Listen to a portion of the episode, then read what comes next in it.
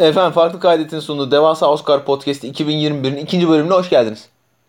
Hoş bulduk. Şimdi ilk bölümü çarşambadan dinlediniz diye umuyoruz. Bugün cuma. Bize çarşamba ama size cuma sevgili dinleyenlerimize. Çarşamba değil mi bugün? Yani çarşamba gibi. Aa. Hatta cuma olacak. Ha doğru ya. Neyse olduğu kadar artık.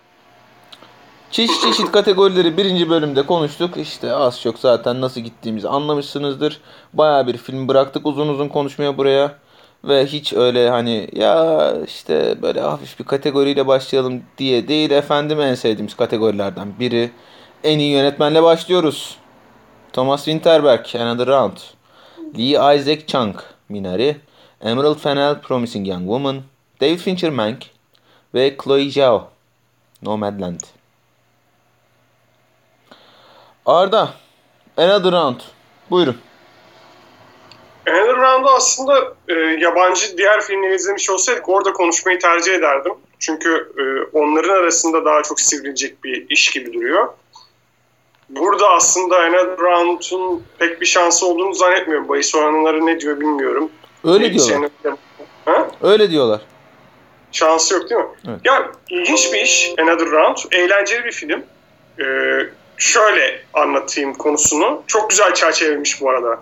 Yani aklına herkesin gelebilecek bir fikir ama çerçeveyi çok iyi çizdiği için iyi bir film oluyor. O da şu, işte öğretmenler şunu test ediyor. Kan dolaşımında %0.5 alkol olduğunda daha rahat hissediyoruz diye bir teori var. Yani insanlar %0.5 az alkolle doğmuş diye bir teori var. Ve bu teoriyi test etmeye kalkıyorlar. Daha rahat davranıyorlar gerçekten. Daha iyi gidiyor. Çok inanılması bir teori. Evet, inanılması bir teori. Sosyal ortamda daha iyiler, derslerde daha iyiler. Evet. Her şekilde daha iyiler. Alkolizme doğru. Alkolizm spotu. Evet, sonunda da tabii ki o doz, perfect dozu bulmaya çalışma bahanesiyle arttırılıyor. Arttırılınca farklı yerlere gidiyor. Yani kısaca tavsiye edeceğimiz bir film. Eğlenceli olarak izlemek için iyi bir film ama öyle ne yönetmenlikte muazzam bir yönetmenliği var, ne senaryosu işte öyle muazzam bir senaryo. Bir film, iyi bir film. Burada aday olmasının nedeni, yani bunun Another Round'un hikayesini gerçekten anlatmaya yürek dağlanır. Böyle bir şey yok. Anlatmamı istiyor musunuz? Anlatayım mı? Anlat. Neyi? Another Round'un hikayesini. Anlat. Anlatmadım işte. Keşke anlatmış olsaydım. Anlat. Another Round'da. Thomas Vinterberg'in arkadaşı geliyor Amerika'dan. Amerika'dan arkadaşı. Kalbim dayanamayacağım. Amerika'dan arkadaşı geliyor. Bunlar böyle takılıyorlar evde. İşte konuşuyorlar, muhabbet ediyorlar. O sırada Winterberg'in kızı geliyor. Diyor ki işte ben 16 yaşında bu arada kızı. Ben arkadaşlarımla İçme turuna çıkacağım diyor. Filmde onunla açılıyor zaten. Bir tane tur yapılıyor Danimarka'da. Park boyunca içki içiyorsun, kusmadan devam etmeye çalışıyorsun. Kustukça eleniyorsun. Böyle bir oyuna gidiyorum diyor. Winterberg de iyi git diyor yani. Ne yapayım?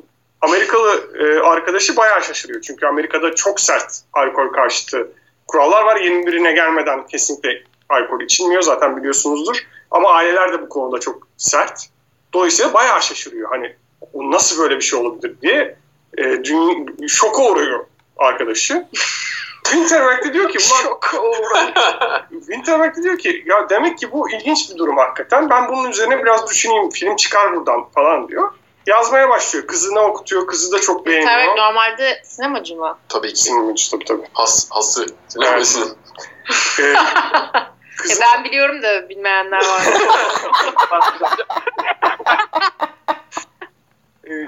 İşte kız da çok beğeniyor. Hatta senaryoda işte kendisini de okuyor. O da bir şeyler ekliyor, çıkartıyor. Arkadaşlarıyla beraber filmde yer alacaklar falan. Böyle heyecanlanıyorlar. Sete girilecek, her şey hazır. Yani arkadaşlar çok üzülüyor. Kız ölüyor. Araba kazasında. Winterberg'in kızı. Yani. Arda şimdi ben bu hikayeden sonra bu filmi nasıl gömeceğim? Öyle yapma diye anlattı zaten. Gömeme diye anlattı. Evet. Hakikaten ve onun için anlattı herhalde. Ve sonrasında işte bütün arkadaşları kızın filmde yer alıyor. Ya anlatamıyorum bile yani. Şimdi yürek dağlarını... Tamam dur, ben filmi gömeyim de sen bana kızınca yok, unutursun.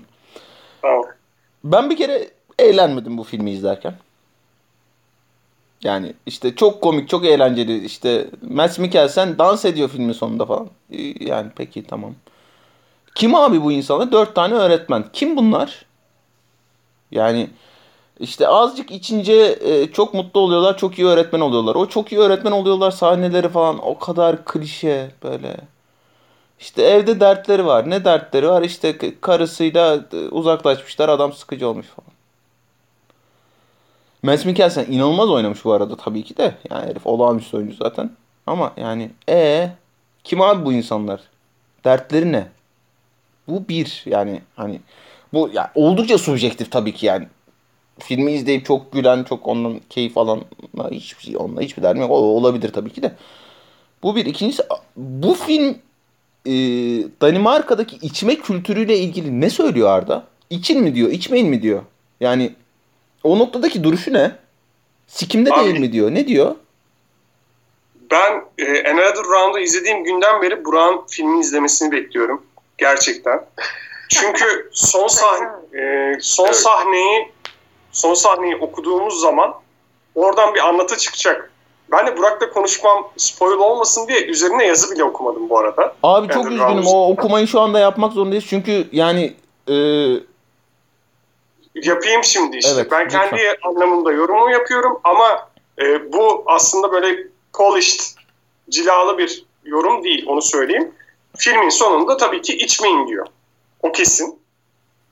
Şöyle bir benim okumam var. Bu arada filmde 5 öğretmen miydi? 4 öğretmenden bir tanesi ölüyor alkolizmden dolayı. Alkolizmden dolayı mı ölüyor? Onu bilmiyoruz bu arada. Ama işte hint ediyor. Oradan gittiğini tahmin ediyoruz. İşini kaybediyor. İşini kaybetmesiyle dolaylı olarak bir şekilde hayatını da kaybediyor. Orada ölen kişi aynı zamanda... Hı? Yok bir şey, şaka yaptım. Ha, tamam. Orada ölen kişi aynı zamanda benim gözümde Mads Mikkelsen de oluyor. Yani filmin sonunu izlediğimiz şey biraz fantastik bir durum. Yani gerçeklikle alakası yok. Öyle bir dans sahnesi falan gerçekte yaşanmıyor. Öyle bir kutlama sahnesi de yok. Aslında bayağı dark bitiyor film. O tamamen fantazi sekansı izliyoruz diye yorumladım ben onu. Bu o anlamda da söylediği aslında yani için ama nereye kadar için bundan bir felsefe çıkmaz gibi algıladım ben açıkçası. Abi bundan bir yani içmeyle ilgili film çekiyorsun ve filmin durduğu nokta bundan bir felsefe bu ne bu? Dogma 2021 mi? Siz sadece senin anlayacağınız bir espri yaptım ya. Ben de biraz arasa daha yakınım galiba bu konuda. Ya çünkü günün sonunda 4 tane adamı yani tam izledim güzeldi de bu 4 adamı niye izliyorum oldum en sonunda. Ya bir yani Mads Mikkelsen dışındaki karakterlerin içini doldurmuyor. Evet. Mads Mikkelsen karakteri de çok klişe bir karakter. Yani klasik bir işte orta yaş krizi evde neye sebep oluyorsa ona sebep oluyor. İş yerinde neye sebep oluyorsa ona sebep oluyor. İçme işi iş yerinde neye sebep oluyorsa ona sebep oluyor. Evde neye sebep oluyorsa ona sebep oluyor. Bir yandan böyle bir hani şey mi bu? Yani bir kamuyu aydınlatma şeyi mi, reklamı mı yani nedir? Hani için içmeyin. Eğer içmeyin noktasındaysa sikimde değil benim. Çünkü benim Danimarka ile aynı derdim yok yani. Benim çok başka dertlerim var. Danimarka'daki gençlerin içme kültürü derdi yani beni germedi. Kimse kusura bakmasın. Winterberg'i de ben severim yani bu arada. Hani The Hunt'ı uzun övdüydük bir işte Oscar podcast'inde. Olağanüstü bir film. Mads Mikkelsen'i de severim tamam ama yani bakıyorum yorumları. Ben dün bayağı yorum okudum ya şey falan işte Rotten'a falan baktım hani eleştirmenler ne yazmış diye. Herkes şey diyor dans etti Mads Mikkelsen sonunda. Yani peki tamam. Yani. Eğer şey bu filmin durduğu nokta içmeyin noktasıysa ben kendi durduğum yerden bana muhafazakarlık yapma dalayarak derim yani. Ya ben mesela film izledikten sonra şey düşünüyorum. Danimarka'daki bu yıl çekilmiş filmler ne ki bu ön plana çıkmış? Ya onu geçtim. Bak bu film şeyde açık ara favori kazanacak yabancı dilde filmde. Ne yani olayı ne bu filmin? Onu geçtim. Bu sene film çeken yönetmenler arasında filmini en iyi çeken yönetmenlerden biri Vinterberg mi? Akademi Vinterberg'i şey mi diyor yani? Abi sen Dogma 95'i yazmış adamsın. Lars von Trier'i parlatmış adamsın.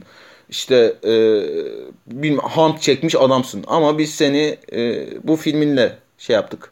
Tanıdık. Buyurun falan mı diyor yani? Ben yani, hakikaten inanamadım bu filmin aldığı bu övgülere ama akademiden gördüğü bu saygıya falan. Yani kızı evet elbette şey trajik. Şu geçmeden şunu söyleyeyim. Bence film şunu demeye çalışıyor. Senin herhangi bir sorunun ya da herhangi bir çözümün alkolle ilgili değil, kendinle ilgili diyor. Yani hiçbir şey değiştirmez, başka şekilde kaçmaya çalışman diyor. Ne iç ne içme demiyor aslında. Yani alkolle ilgili bir şey söylemiyor aslında. Yaşadığın sorunlarla ilgili bir şey söylüyor. Ya ben de bu arada katılıyorum. Normal bir sezonda herhalde Another Round'u ne directing'inde ne en iyi yabancı filmde favori olarak görürdük. Ama dediğim gibi bence ben keyif aldım izlerken. Ya şöyle şeyi söylemek lazım. Bu değişen akademi muhabbetinde işte akademiye yeni üyeler katılıyor bir 3-4 senedir. O akademinin üye yapısını değiştirmeye çalışıyorlar ve o üye yapısı değişirken en çeşitli, en böyle uluslararası hale gelmiş dalı akademinin yönetmenler dalı. O yönetmenler dalı bu akademinin profili değiştiğinden beri her sene mutlaka bir tane şey çıkarıyor. Yabancı yani. Amerika'ya yabancı yönetmen çıkarıyor. Öyle bir spotu oluştu artık şeyin. Yani Winterberg biraz öyle girdi aslında buraya. Hani ben Lee Isaac Chung'a gider o şey diye düşünüyordum. O spot Lee Isaac Chung'a gider diye düşünüyordum. Ama Lee Isaac Chung işte malum Amerikalı Koreli yönetmen. Dolayısıyla hani bir tane daha boşluk oluşmuş orada. Çok da böyle yönetmenlik adına inanılmaz bir şey izlemediğimiz için, sezon izlemediğimiz için belki şey girebilir. Hani ben olsam sokardım. Sound of Metal'ın yönetmeni Darius Marder miydi? Evet. İlk filmi bu arada yani. Hani ilk film için olağanüstü bir iş çıkarmış. O girebilirdi. Florian Zeller girebilirdi. Bence o da... Sorkin'i de dışarıda bıraktığını söylemek lazım. İsim olarak büyük bir isim Sorkin tabii. Yani buraya rahatlıkla girebilecekken aslında onu da dışarıda bıraktı. Abi yönetmenlik dalını, bak yönetmenlik dalını şey için yani şuradaki Winterberg seçimi için gömelim ama şey konusunda övelim yani. Yönetmenlik branch'inin, akademinin yönetmenlik branch'inin asla aday göstermeyeceği bir iş çıkarmış. Aaron Sorkin. Adı ne olursa olsun yani. Evet evet katılıyorum buna ama hani şey... İsminin popülaritesine... Tabii ama işte şeyi anlatmaya çalışıyorum ben de zaten. Hani isim popülaritesi eğer şey falan hani teknik olarak kusursuz bir iş çıkarmadıysan işte Fincher gibi falan hiç umurunda değil. Evet. İşin yönetmenlik kısmının. Minari, Lee Isaac Chung burada konuşalım. Burada biraz gömer misin? Arda ben hemen geliyorum. Minari ben anlayamıyorum Minari'nin neden aday olduğunu herhangi bir kategoriden. Yani, bu film niye var? Çözemedim. Biraz bu geçen sene sanırım geçen seneydi Farewell vardı. Çin kültürü üzerinden bir buna benzer bir derdi olan bir filmdi. Amerika'daki Çinliler kendini yeterince ülkeye ait hissetmiyor. Bir orada hissediyor. Özünü kaybediyor. Ülkesine geri dönüyor. Ben bunlara Mustang filmleri diyorum. Türkiye'de de vardı yani bizim Mustang'imiz var. Sonuçta bizim kültürümüzü yurt dışına belli bir başka bir şekilde pazarlama bize ilginç gelmeyen şeyleri yurt dışında ilginç bulunacağını düşünerek pazarlıyorlar. İşte burada da Minari işte bunlar ilginç bulunabilir diye dışarıdan. Oryantalist işte yani. Bu işte çiçeğimiz var bizim Minari. Her yerde yetişiyor ve yiyebiliyoruz. Allah Allah. Ne alakası var?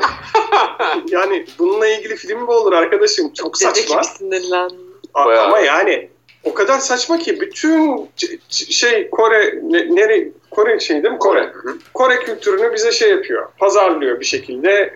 Biz buraya yerleştik ama ne asimile olabildik ne Koreli olabildik. Çocuğumuz çok asimile oldu. Biz tam asimile olamadık. Yani, muazzam saçma bir şey. Ben seneye gideceğim Amerika'ya, Hollywood'a. Diyeceğim ki Amerika'ya tam adapte olamamış, işte Asya'dan ne var başka? Singapurlu ailenin hikayesini yapmak istiyorum. Abi şey, Türk aile çek, ısırgan otu. Isırgan otu falan yani, zeytinyağlılar falan, zeytinyağlı dolma filmi çekmek istiyorum falan yani. Hani ne bileyim. Kavga çıkabilir ama. Sen ilgilisin, Şevketi Bostan'la çekeceksin.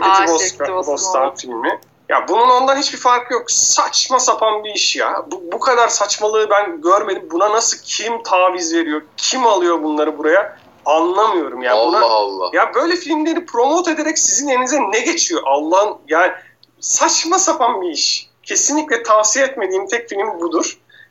Bu tür yaklaşımları da tasvip etmiyorum. Cezalandırılması gerektiğini düşünüyorum. Arttırdı yani. Arttırdı. Cezalandırmaktan kastım şu, çekmesinler. Mehmet çekse, atıyorum A24 3 yıl boyunca film çekemez. Ha mesela. Böyle bir cezalandırması. Film çekme ehliyetini mi alıyorsun elinden, anlamadım. Film çekme ehliyetini almakla ilgili bir... Lee Isaac Chung bir şey yapamaz mı mesela? Film çekemez. Şeyiniz yok muydu? Böyle ehliyet ver. Ehliyetini geri alacak. Ehliyetini geri alma gibi bir şey var ama böyle, yani böyle senaryolara go verilmemeli, çekilmemesi lazım. Abi bakın işte oryantalistse çekmeyin işte ya. Bu kadar basit. Böyle bir satın yani. Tamam peki. Efendim ben şurada naçizane bir Chloé Zhao öveyim. Şey için de hazırlık olsun. En iyi filmde Nomadland konusunda biraz ayrışacağız sizde. Oraya da biraz hazırlık olsun.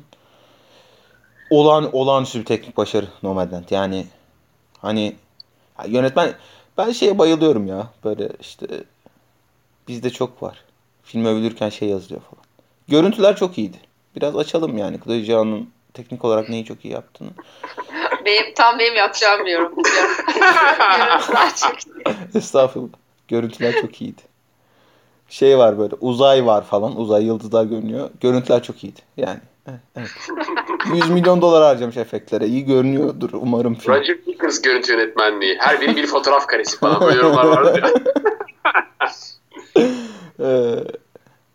Ya şeyden hani Francis McDormand'ın ismi Francis McDormand olan karakterini sıkıştırdığı ufacık kadrajlardan o Amerika Birleşik Devletleri'nin acayip coğrafyasının genişliğine attığı kareler hani hakikaten çok kolay kolay kimsenin altına kalkabileceği bir iş değil.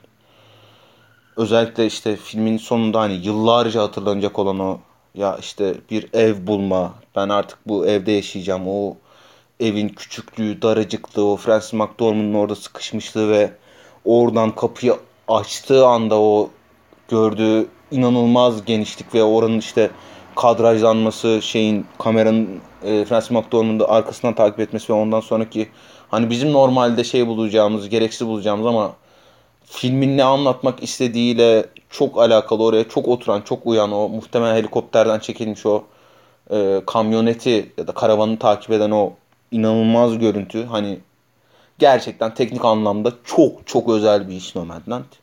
Film anlamında ki kısmını şeyde konuşuruz, en iyi filmde konuşuruz ama Chloé Zhao zaten vura vura geliyor. Bütün ödülleri aldı. Gecenin de en büyük favorilerinden biri. Burada da alacak. Burak, senin bununla bir derdin var mı? Başka bir yere gider miydin? Yoksa Chloé Zhao almalı mı zaten? İki tane çok sevdiğim yönetmenlik var. Tahmin edersiniz ki burada hemfikirizdir diye düşünüyorum. Biri Mank, biri Chloé Zhao'nun Nomadland'i. Başka bir yere gitmezdim. Her ne kadar Mank'i de çok sevsem de ve çok gösterişli bulsam da Chloé Zhao'nun yönetmenliğini gerçekten çok değerli buluyorum, öyle söyleyeyim. Ya oyuncuyla çıkılan bir yolculuk, böyle bir inanılmaz bir oryantasyon, yönetmen oyuncu işbirliği, uzun süreye yayılan bir işte tasarı ürünü olarak harikulade olduğunu söylemek lazım. Yani filmde daha detaylı konuşuruz. Burada hani çok da söyleyeceklerimi filme saklayayım ve burayı böyle geçeyim diyeyim. Arda, sen bir tur övmek ister misin Chloé Zhao'yu? Burada Chloé Zhao almazsa olay çıkar, öyle diyeyim. Yani çok özel bir iş yapıyor Nomadland'de. Kendi değerini biliyordur umarım Chloé Zhao. Çünkü Marvel'e geçiyor. Yani o kararından ne kadar memnun şu anda kendisine sormak isterdim. Yani röportaj yapma imkanım olsa Nomadland'den bu kadar büyük başarı sağlayacağını bilse Marvel'e gider miydi? Onu sormak. Marvel'in imzalattığı NDA'ler yüzünden sana cevap veremeyeceğini biliyor oldu. Tamam o zaman. Röportaj değil de şurada yanımızda otursa. Arda Eylül'e atsın. Yani onu sormak isterdim. Gerçekten Nomadland hiç kuşkusuz en iyi yönetmenlik burada bence. Ki Mank varken, ki ben Mank'e bayılıyorum. Şu an zaten arkada oynuyor bir daha. Televizyonda açık yani sessizlik bir şekilde. Mank muazzam bir film ama Nomadland o kadar özel ki Mank'in özel yani muazzamlığının biraz önüne geçiyor. Peki. Gelelim en iyi yabancı dilde filme. Burayı ben hızlıca anlatayım. Another Round kazanacak. Zaten hani yabancı dilde filmin yönetmenliği adayı olduğunda hani çok fazla bir şey kalmıyor ama Another Round'u yeterince gömdüğümü düşünüyorum. O yüzden çok uzatmayacağım. Diğer filmlere geçeyim. The Collective'i ilk bölümde aslında uzun uzun konuşmuştuk. The Collective, tekrar edeyim, senenin özel işlerinden biri. Çok iyi bir belgesel. Hatta işte İlk bölümde söyleyeyim, tekrar söyleyeyim. İzlemenizi isterim eğer Oscar'lara kadar bir tane film izleyecekseniz. Bunu izleyin. Kovadis Ayda, TRT ortak yapımı. TRT bu sene Oscar'ları da yayınlayacak. Çok daha iyi bir film olabilirmiş bu. Yani Srebrenica katliamını anlatıyor. Srebrenica katliamı hani mainstream, ana akıma çok fazla bilen insan yok herhalde. Hele Amerika'da hiç yoktur diye tahmin ediyorum. O anlamda önemli bir film. Hani anlatabilmesi anlamında ama biraz plastik karakterler, biraz hiç geliştirilmemiş karakterler, biraz nereye gittiği fazla belli olan senaryo derken hani olabileceklerin filmiymiş bu. Biraz olamayanların filmi olmuş. Çok daha iyi bir şey çekilebilirmiş ama şey anlamında hani Srebrenica'yı anlatabilmesi ve Oscar adayı olması ve yani 3 kişinin 5 kişinin bile aklına sokacak olsa, orada Birleşmiş Milletler'in yaptığını, Sırpların yaptıklarını 3-5 kişinin daha iyi aklına sokacak olsa önemli bir iş. Ama iyi bir film mi o tartışılır. Ben çok iyi bir film olduğunu düşünmüyorum. Better Days'i de izledim ben. Çin Hong Kong filmi. Çin, Türkiye'ye oldukça benzediğini anladığım, Çin eğitim sistemini yeren, Çin'deki zorbalık, bullying kültürünü liselere kadar sarkmış olan korkunç bullying kültürünü yeren bir film ama ya kötü bir film bu. Yani hem gereğinden fazla uzun, hem sahneleri çok tekrar eden, hem de özellikle son sahnesiyle artık yani kör göze parmak falan değil artık sopayla falan böyle abi ben senin gözünü çıkaracağım herhalde ya deyip böyle sopayla insanın gözünü dürten bir film. Tunus yapımı The Man Who Sold the Skin'i izlemedim. Ya yok benim artık içim almıyor o tür filmleri. Hani iyi bir filmdir belki. Çok iyi yorumlar okumadım da hakkında açıkçası ama yetiştiremedim. Yetiştirebilsem izleyecektim. Podcast'e kadar izleyeyim diye izleyemediğim iki filmden biri. Öbürü şeyde en iyi kadın oyuncu da. Ama çok da iyi yorumlar okumadım hani. Dolayısıyla izlemem de şu dakikadan sonra pek şans da yok zaten kazanmak için. En iyi yabancı dil kategorimizde böyle efendim. Şimdi çok ufacık bir tane teknik atayım mı araya ya? At bakalım, hangisini atacağım merak ettim. Bulursam hemen atacağım. Yine inanılmaz bir podcastçilik sergiliyoruz. En iyi yapım tasarım ha. Production Design. Efendim Mank aday, Marini's Black Bottom aday, Tenet aday, The Father aday ve News of the World aday. Tenet görmek isteyen var mı? Burak, Tenet görmek ister misin? Burada Production Design olarak nesi var Tenet'in? Şey mi? Kenneth Branagh'ın kötü adam teknesi mi beğenilmiş? Ne var burada? Yani Tenet'i seve seve gömerim çünkü yani Arda Derya biliyor. Ben Tenet'i böyle 3'e bölerek falan izledim. Yani 3'e bölerek izleyebildim öyle söyleyeyim. Çünkü yani son dönemde ki gerçekten büyük bir şey talep etmiyordum filmden. Büyük bir şey beklemiyordum. Tenet hayranları, Christopher Nolan hayranları bana kızacaktır muhtemelen bütün bu yorumlarımdan sonra ama ben Nolan'ın belli işlerini çok severim yani hani Dunkirk'ü sevdim, Memento'yu çok severim falan hani bunu da belirtmekte fayda var. Dolayısıyla bir Nolan hater'ı falan değilim ama bu işte şunu söylemem gerekiyor. Ben bir üst yapı bekliyorum yani bize bir şeyleri vermesini bekliyorum yönetmenin.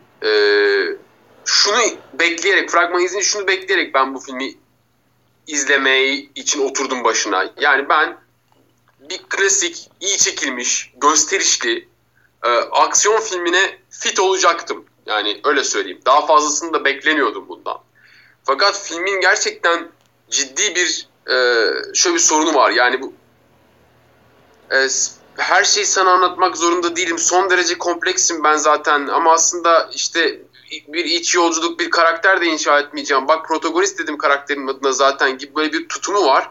Ben aşırı rahatsız oldum bundan. Çünkü ya bütün o çatlamalar, patlamalar, işte oradan o işte birilerinin ileri birinin geri gitmesi meselesinde her ne kadar son derece böyle spectacle'ı ciddi büyük olsa da, gösterişli bir iş olsa da yani bütün o yapının, bütün o mega prodüksiyonun içine girebilmemiz için bize bir şeyler veriyor. Hikayeyi takip edebiliyor olmamız, bir özdeşlik kurabiliyor olmamız, bir duygulanım içine girebiliyor olmamız gerekiyor. Bunların hiçbir şeyini, hiçbirini bize vermezsen bütün o kurduğun mega setlermiş, gösterişli sound designer'ınmış falan her şey boşa düşüyor. O yüzden 3'e bölerek izledim. Production design'da çok böyle şey bir iş olduğunu düşünmüyorum.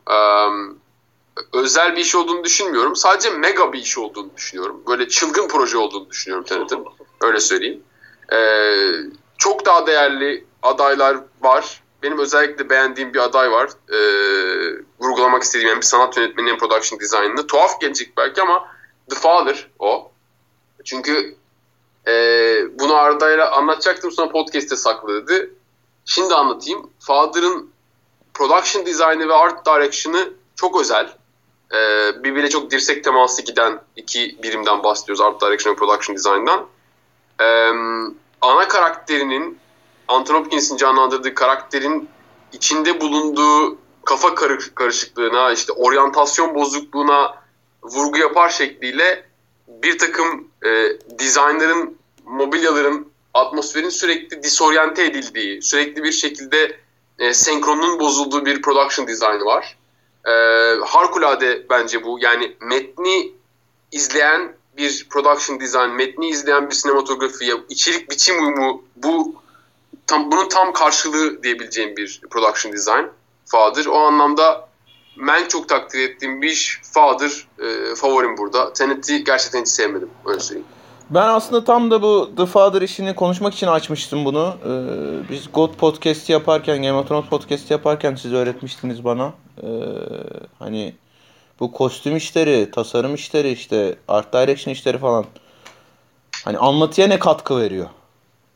Anlatıya katkı verdiği noktada değerli. Anlatıya katkı verdiği noktada özel diye. Bunu ben kazanacak. İşte Hollywood, o zamanın Hollywood'u çok iyi, işte oralar yansıtılmış. Mank'e bayılıyorum ben bu arada, hani gömmek için asla değil ama akademi hep bu tür işlere giderken The Father anlatıya inanılmaz katkı yapıyor production design'ıyla. O açıdan özel bir iş. Tenet'i çok gömdüm Burak ya. Sen anlamamış olabilir misin filmi acaba ya? Olabilirim tabii. Yani muhtemelen anlamamış olabilirim. Yani ilk seyrediyor olabilirim. Anlamamış olabilirim. Çok az film seyrediyor olabilirim. Olabilir mi? Tenet'in yani tersten de Tenet olduğunu biliyor muydun? Ha. Oha. Evet. Tenet inanılmaz. En iyi yardımcı erkek oyuncu. Pardon böleceğim. Ha. Aras Bayram'ın Letterboxd Tenet yorumunda okumanızı rica ederim. Bence Tenet'le ilgili yazılmış en iyi şeylerden bir tanesi o tek bir soru cümlesi. Ben çok beğeniyorum. Onu da burada bulmuş olayım. Katılıyorum. Lütfen Letterboxd'ıma, yani hiç önemli değil. Yok takip ettiniz, beğendiniz, beğenmediniz neyse ama Tenet yorumuma lütfen bakın ya. En iyi yardımcı erkek oyuncu. Bayılıyorum bu kategoriye, inanılmaz. Lakeith Stanfield, Judas and the Black Messiah. Leslie Odom Jr., One Night in Miami, Sacha Baron Cohen, Trial of Chicago 7, Paul Raci okunuyormuş abinin adı. Ben Raci diye okuyordum. Raci'ymiş peki. Paul Raci, Sound of Metal ve Daniel Kaluuya, Judas and the Black Messiah. Arda izlediniz mi Judas and the Black Messiah'ı? İzledik. Tamam bunu Daniel Kaluuya kazanacak. Onu söylemiş olayım. Öyle atayım sana pası. Filmi nasıl buldun? Daniel Kaluuya hangisi filmdeki? İşte Fred Hampton, Black Panther olan. Başroldeki. Hı-hı. Ama niye supporting ya? Adam mesela ya burada şimdi şöyle, yani bu kategorinin komik olmasının sebebi bu. Yani Daniel Kaluuya tamam yardımcı oyuncu olabilir. Yani işte filmin yapımcısı, yönetmeni Daniel Kaluya'nın kendisi falan yardımcı erkek oyuncu olduğunu düşünmüş olabilir. Bununla hiçbir derdim yok benim. Yani yıllarca gördük benzerlerini şeyde. Söz konusu ödül sezonu olduğunda. Buradaki problem Daniel Kaluuya yardımcı oyuncuysa, bu filmdeki yardımcı oyuncuysa, Lakeith Stanfield da yardımcı oyuncuysa, başrol oyuncusu kim abi bu filmin? Bence zaten bu arada bunu şeyden yapıyorlar. Yani en iyi oyuncuyu alamayacak, biz bari yardımcı oyuncudan yürüyelim. Abi işin garibi ne biliyor musun? Bak. Tamam. Şimdi pardon araya gireceğim. Lakeith Stanfield, Judas and the Black Messiah'ın şeyleri, yapımcıları, yönetmeni. Herkes şey dedi. Yani hani biz Lakeith Stanfield'ı hep şey olarak yani başrol oyuncusu olarak pazarladık. Ne işi var burada biz anlamadık dedi. Lakeith Stanfield'ın kendisi de. Herif tweet attı, ben yardımcı oyuncuymuşum. Çok iyi o zaman falan diye. Ya normalde şey olur hani. Stüdyo şey diye pazarlar falan. Ya benim 2 tane yardımcı oyuncum var. Bunların ikisini de aday yapın falan diye. Ama şeyde akademi üyeleri Oscar'a aday yaparken onların önünde şey engeli yok. İşte şu kategoriyi yazmak zorundasınız gibi bir engel yok. Lakeith Stanfield bayağı böyle şey yardımcı oyuncu bu herif diye yazılmış oylarla girmiş buraya. Ben o yüzden hani biraz kafamda şey var ya, acaba hani gider mi falan diye. Halbuki şey gecenin en net ödüllerinden biri bu. Dur bir dakika açayım. Daniel Kaluuya 1.06 veriyor abi. Daniel Kaluuya mı? Hayır. Ha, evet Daniel Kaluuya 1.06 veriyor. Evet. Yani şey. Nasıl?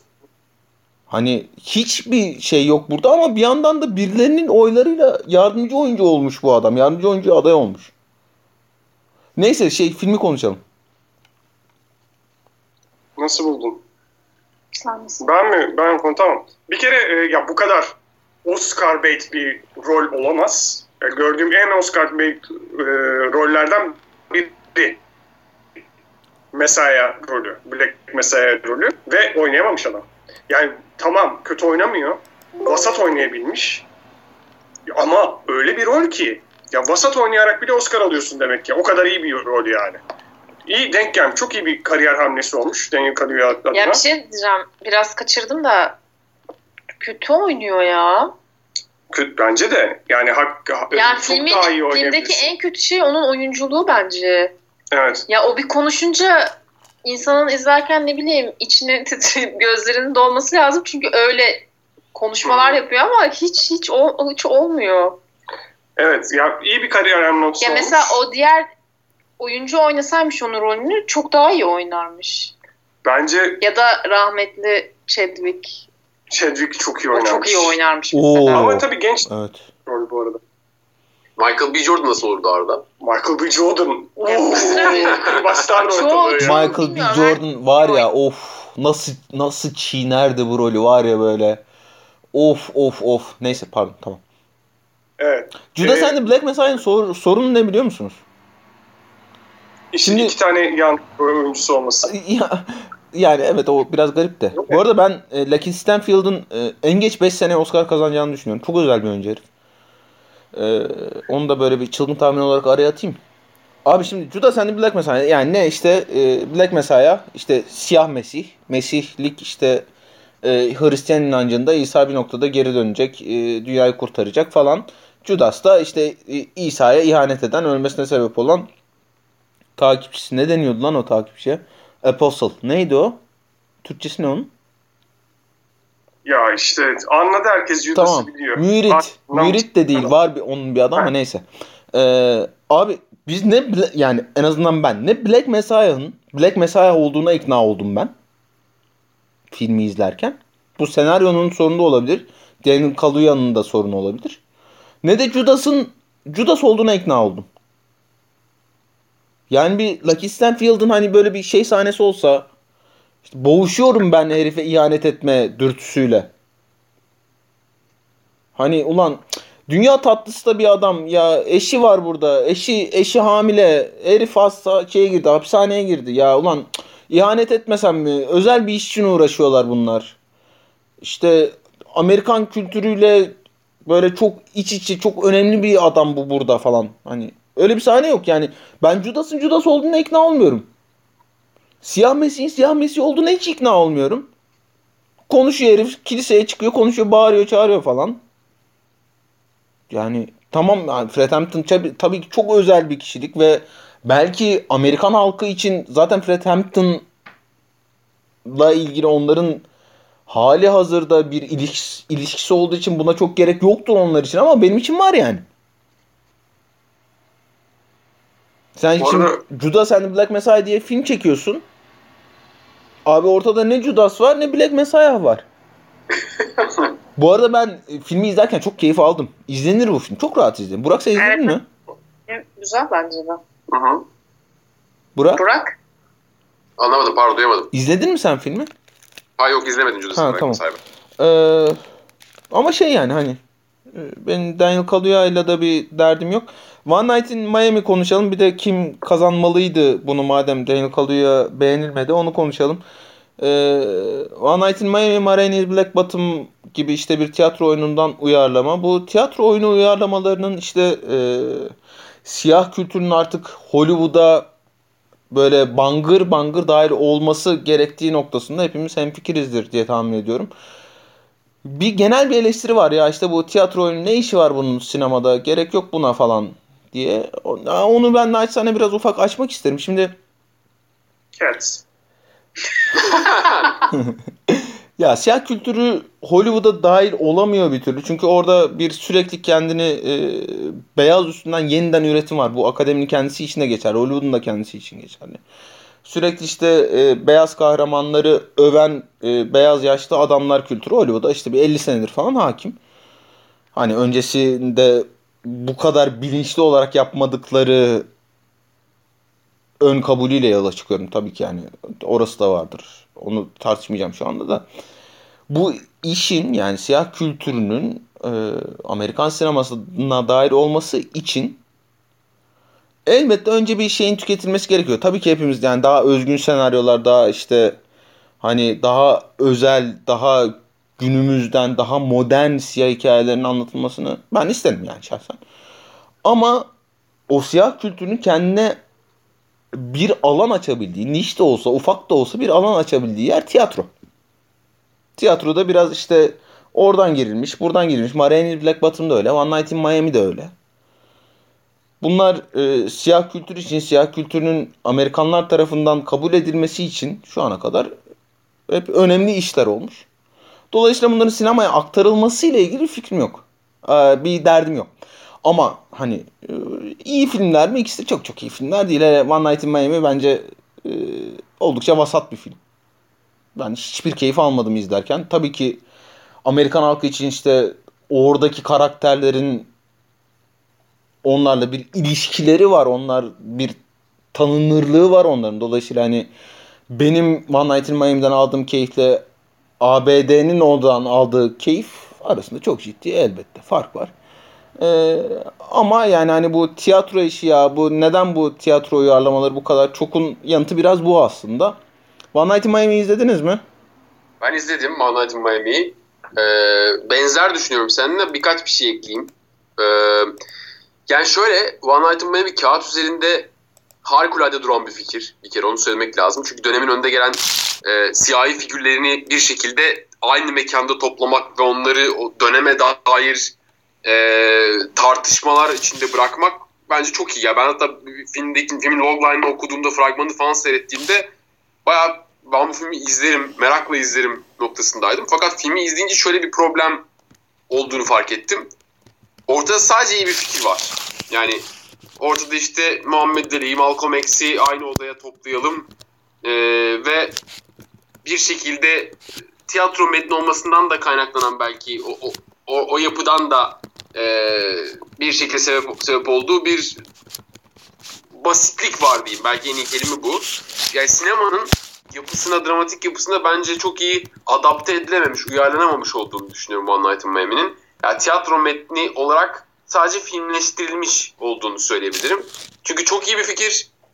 Fakat sinema filminin dramatik yapısına pek adapte edip dönüştürülememiş, bir şekilde başka bir şeye evriltilememiş olduğunu düşünüyorum. Ha, güzel anları var mı? Var kesinlikle. İzlerken hani Özellikle benim bu skin tone meselesi üzerinden filmi izleyince izleyenler hatırlayacaktır. Malcolm X konuşması, yani yeterince siyah olup olmamak meselesi üzerinden açtığı parantez tartışma çok hoşuma gitmişti. Ama bundan ötesi değil. Yani izlerken sıkılmıyorsunuz fakat kesinlikle böyle hani çok iyi bir filmdir diyemem, öyle söyleyeyim. Arda, siz izlediniz mi? Yok. Tamam, okey. Bu ödülü ben Daniel Kaluuya ile bir yani sizin kadar derdim yok en azından. Siz kim alsın isterdiniz?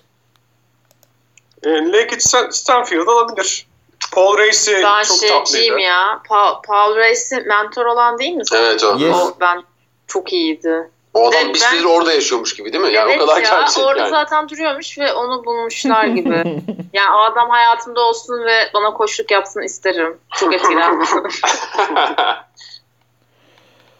Evet, bu yani burada şey kovalamayın, onu da söyleyelim. Hani bahis alacaklar varsa burada sürpriz kovalamayın. Gecenin en tartışmasız ödüllerinden biri dedik ve gecenin açık ara, hatta son yıllarda Oscar'ların en enteresan, en bilinmez ödüllerinden birine geldik. En iyi bayan oyuncu diye yazıyor benim önümde. Allah canım. En iyi kadın oyuncu. Viola Davis, Mary and His Black Bottom, Andra Day, The United States vs. Billie Holiday, Vanessa Kirby, Pieces of a Woman, Francis McDormand, Nomadland, Carey Mulligan, Promising Young Woman. United States vs. Billie Holiday izleyen var mı? Yok. Ben yetiştiremedim bunu. Ne olur kusura bakmasın dinleyicilerimiz. Olmadı yani. Dün keşke Better Days'i izleyeceğim yere bunu izleseydim ama. Neyse, övülüyor hanımefendinin performansı. Şeyde. Hani şarkı falan da söylüyormuş. İşte Bilal de zaten malum şarkıcı. Şarkıları falan da kendisi söylüyormuş. Akademi bayılır öyle işlere. Altın Küre'yi de aldı. Viola Davis. Hani Viola Davis her zaman büyük oynamıştır. Büyük oynayınca hani niye bu kadar büyük oynadın denmeyecek bir rol bulmuş diyenler olabilir, saygı duyuyorum. Ama en azından yani niye bu kadar büyük oynadın noktasında ya evet şu yüzden büyük oynamış diyebiliyorsun. Vanessa Kirby, Pieces of a Woman'ı hiç konuşmadık şu ana kadar. Uzun konuşacak, çok iyi bir iş çıkarmış bence. Filmle ilgili çok derdim olsa da Vanessa Kirby'nin çok iyi olduğunu düşünüyorum. Frances McDormand yani... Teyzem yani inan benim hayatımda izlediğim en iyi oyunculardan biri. Hiç söyleyecek hiçbir şeyim yok. Carey Mulligan'ı ben çok severim. Hani Promising Young Woman olduysa böyle bu kadar konuşuyorsak burada Carey Mulligan'ın şeyi büyüktür. Burak, Vanessa Kirby izledin mi? İzledim. Hı? Tamam. Senden bir yorum alalım o zaman, ben hemen geliyorum. Ya Pieces of a Woman'dan bahsederek filmi de birazcık belki izlemeyen dinleyicileri anlatarak başlayayım. Sonra Vanessa Kirby'nin performansının ile ilgili birkaç bir söyleyeyim. Çok etkileyici bir açılış sekansı var. Plan sekansı çekilmiş bir açılış sekansı var. Zaten film çoğunlukla bununla ilgili konuşuluyor. Çocuğunu kaybeden bir çiftin öyküsünü ve sonra yavaş yavaş onların dağılmasının hikayesini izliyoruz filmde.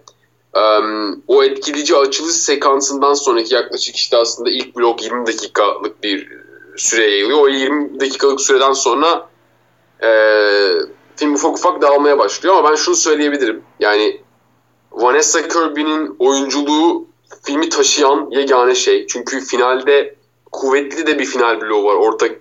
Orta bloğu pek iyi olmasa da kuvvetli bir final bloğu var. Bir yüzleşme, bir iç hesaplaşma olduğunu söyleyebilirim o blokta. Orada seyirciye son derece duyguyu geçiren, hatta bütün cephanesini de oraya saklayan, yani bunu spoil etmemek için söylemiyorum ama film boyunca bir şey yapıyor kadın ve o final bloğuna saklıyor film onu. Minicik bir twist'i var. Son derece içsel yolculuğa dair bir twist'i var filmin. Belki biraz klişe tabir olacak ama hakikaten insanın yüreğini burkan bir an o an. Ve Vanessa Kirby'nin performansı filmi öne çıkaran bence çok çok değerli bir performans olduğunu düşünüyorum. Filmin her ne kadar dediğim gibi açılış bloğu ve finaldeki o çarpıcı yüzleşme anı dışında çok değerli olmadığını düşünmesem de bunu söylemiş olayım. Arda? Siz seyrettiniz mi yoksa diğerler arkadaşlar? Pieces of Woman'ı trailer'ını seyrettim ben. Seyretmek için, bakmak için. Derya sen de izlemiş miydin trailer'ını? Hatırlıyor musun? Biraz izledim galiba. İşte izledim. Sonra dedim ki bu film olmayacak galiba. Bıraktım. Sonra Oscar adayı oldu. Tekrar trailer'ını açtım. Bu sefer trailer'ı da bitiremedim. Yani değil filme başlamak, trailer'ı ikinci kez izleyemedim de.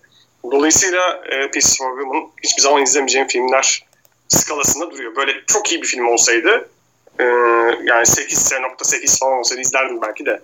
Yok, yüreğimi dağlayamayacağım. Abi, Pieces of Woman'la ilgili benim derdim çok. İçeri doğru yavaştan kaçarken Burak'ın açıl sahnesini övdüğünü duydum. İnanılmaz bir sahne. Keşke filmin başı o olmasaymış. Yani o kadar beklenti yükseltiyor ki o sahne. Çünkü inanılmaz çekilmiş, inanılmaz oynanmış. Çok ağır bir sahne. Hani altından hem yönetmenlik açısından hem oyunculuk açısından kolay kolay kalkılacak bir sahne değil o. Ve hepsi çat çat çat oturmuş yerine. Şimdi öyle bir açılış sahnesinden sonra film o kadar şeyden tepeden aşağı yuvarlanıyor ki. Olacak iş değil yani. Bir kere ya Burak Allah aşkına şimdi film şey üzerine doğru gidiyor yani oraya doğru gidiyor işte. Bütün kadınların filmin sonunda bir noktada anlaştığı nokta üzerine gidiyor işte.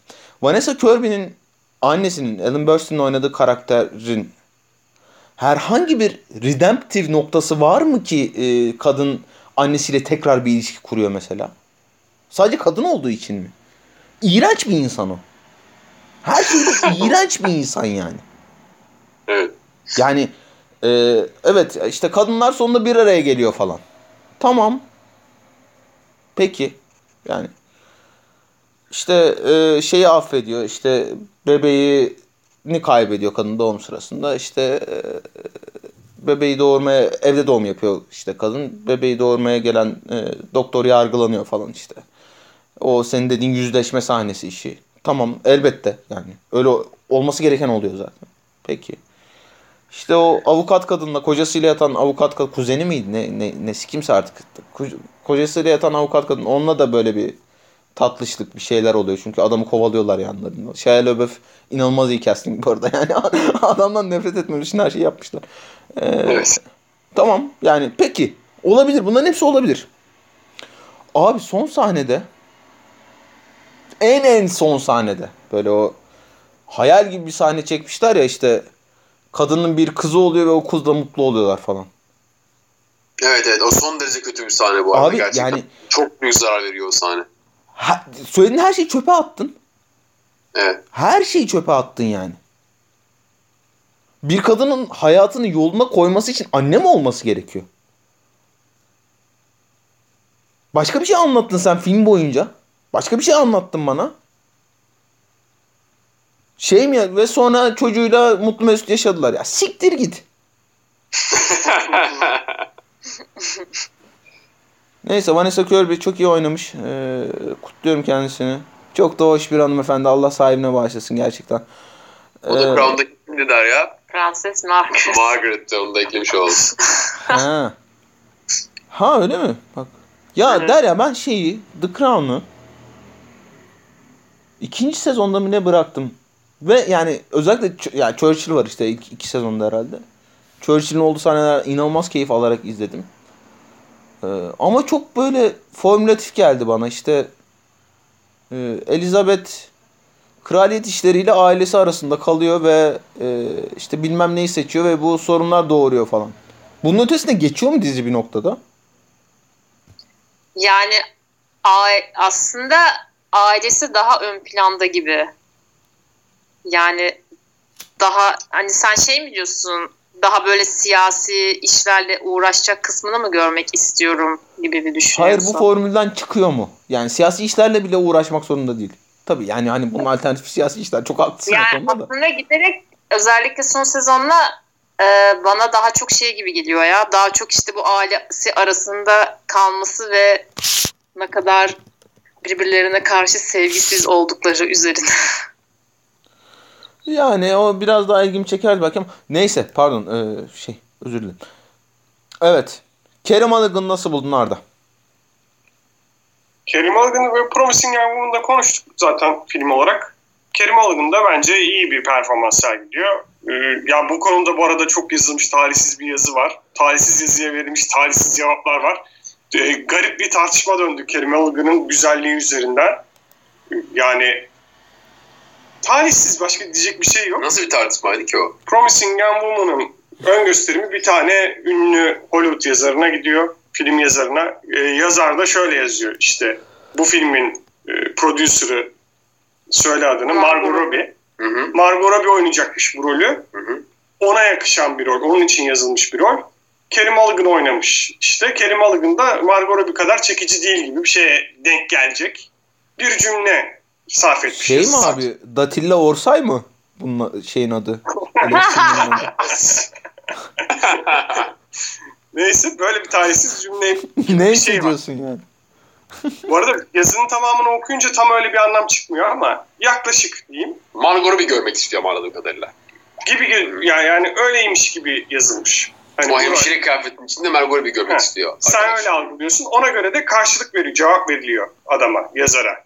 Bayağı da bir ağzına sıçılıyor. İşte straight beyaz adam çıkmış konuşmuş, işte senin keyfin için mi oynayacağız gibi böyle saçma sapan çıkışlar oluyor. Bu arada bence Margot Robbie oynamak istemiştir filmde. Sonra adam şöyle bir açıklama yapmak zorunda kalıyor. Ben 65 yaşında gay bir adamım. Yani bugüne kadar hiçbir kadınla bir çekicilik üzerinden şey yapmadım. Rol sadece Margot Robbie'yi çağrıştırdı bana diye geliyor. Böyle saçma bir etrafında ama sadece buradan yola çıkıldığı için Carey Mulligan'ın güzelliği konuşulduğu Promising Young Woman gibi bir konusu olan film üzerinden yani. Çok talihsiz evet, gerçekten. Saçma bir yere çekilmiş tartışma hakikaten. Evet. Yani oyunculuk olarak da gayet iyi oynuyor. Benim sevdiğim bir oyuncu. Diyecek bir şey yok. Özel bir şey yok ama yani Francis McDormand'ın yanında Carey Mulligan'ın olmasının bir anlamı yok bence. Bu şeye baktığın zaman çok çok daha iyi bir oyuncu Francis McDormand. Yani bu filmler üzerinde konuşabilirsek en azından. Bence onun alması gerekiyor. Burak, sen de bir tür Francis McDormand'ı övmek ister misin? Yani çok kısaca öveyim, uzatmayayım çünkü yani bence Francis McDormand'ı uzun uzun övmek, yani şunu söyleyebilirim, birazcık da böyle abartarak da söyleyeyim. Gerçekten bence buradaki 4 oyuncuyu topladığımızda bir Francis McDormand ediyor falan gibi bir şey söyleyebilirim. Çünkü gerçekten öyle yani hani şöyle bir yerden de söyleyeyim. Buradaki pek çok oyuncunun da hakikaten idolünün de olduğunu vurgulamak lazım. Yani böyle oyunculuk kariyeri boyunca inanılmaz iyi rollerde oynayan, son derece değerli filmler seçen, harikulade birbirinden farklı performanslara hayat veren böyle hakikaten çok biricik bir oyuncu Francis McDormand. Burada da Nomadland'de bir trajedi yaşamış bir kadın karakter hayat veriyor. Müthiş bir içsel yolculuk. Aslında böyle çok çok da diyaloğu olan, kendini seyirciye böyle diyalogla ifade eden bir karakter değil. Durduğu yerle, attığı küçük bakışla, tabaklarının kırılmasına verdiği tepkiyle falan böyle minicik oynayan, böyle oyunculuk göstermek değil saklamaktır diye öyle bir beylik bir laf vardır ya ortada dolaşıyor. Tam onun karşılığı gerçekten. Hisleri saklayan, böyle bir şekilde gerçekten incelikli bir performans olduğunu söyleyebilirim sadece Francis McDormand'ın. Sen de ya nasıl buldun Viola Davis'i? Hayır, onu bir tek sen izledin çünkü o yüzden. Ya ben galiba Viola Davis oyunculuğunda hiç anlayamıyorum. Çok hoşlanmıyorum. Denzel Washington oyunculuğu gibi bir şey yok herhalde. Viola Davis bunu duysa çok üzülür yani. Çünkü anlatmak için o kadar çaba harcıyor ki. Ya evet, öyle bir çaba var ki ve ben rahatsız oluyorum. Şimdi gelelim gecenin en çetrefilli ödülüne. Animasyon. Hayır bu burası kadın. Tamam. Kadın.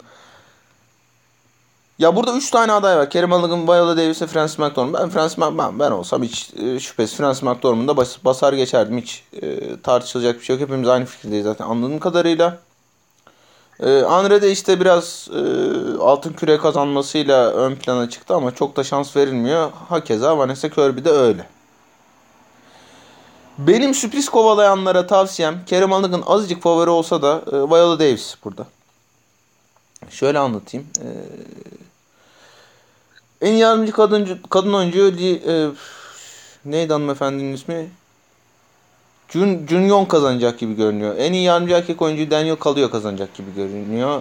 En iyi erkek oyuncuyu Chadwick Bosman kazanacak gibi görünüyor. Bunlar çok ağır favori. Çok ağır favori. Eğer burayı da Viola Davis kazanırsa 4 oyunculuk ödülü de beyaz olmayan şeylere gidecek. Oyunculara gidecek. Ve hani 2021 Oscar'ları bununla hatırlanacak. Akademi sever böyle hikayeleri.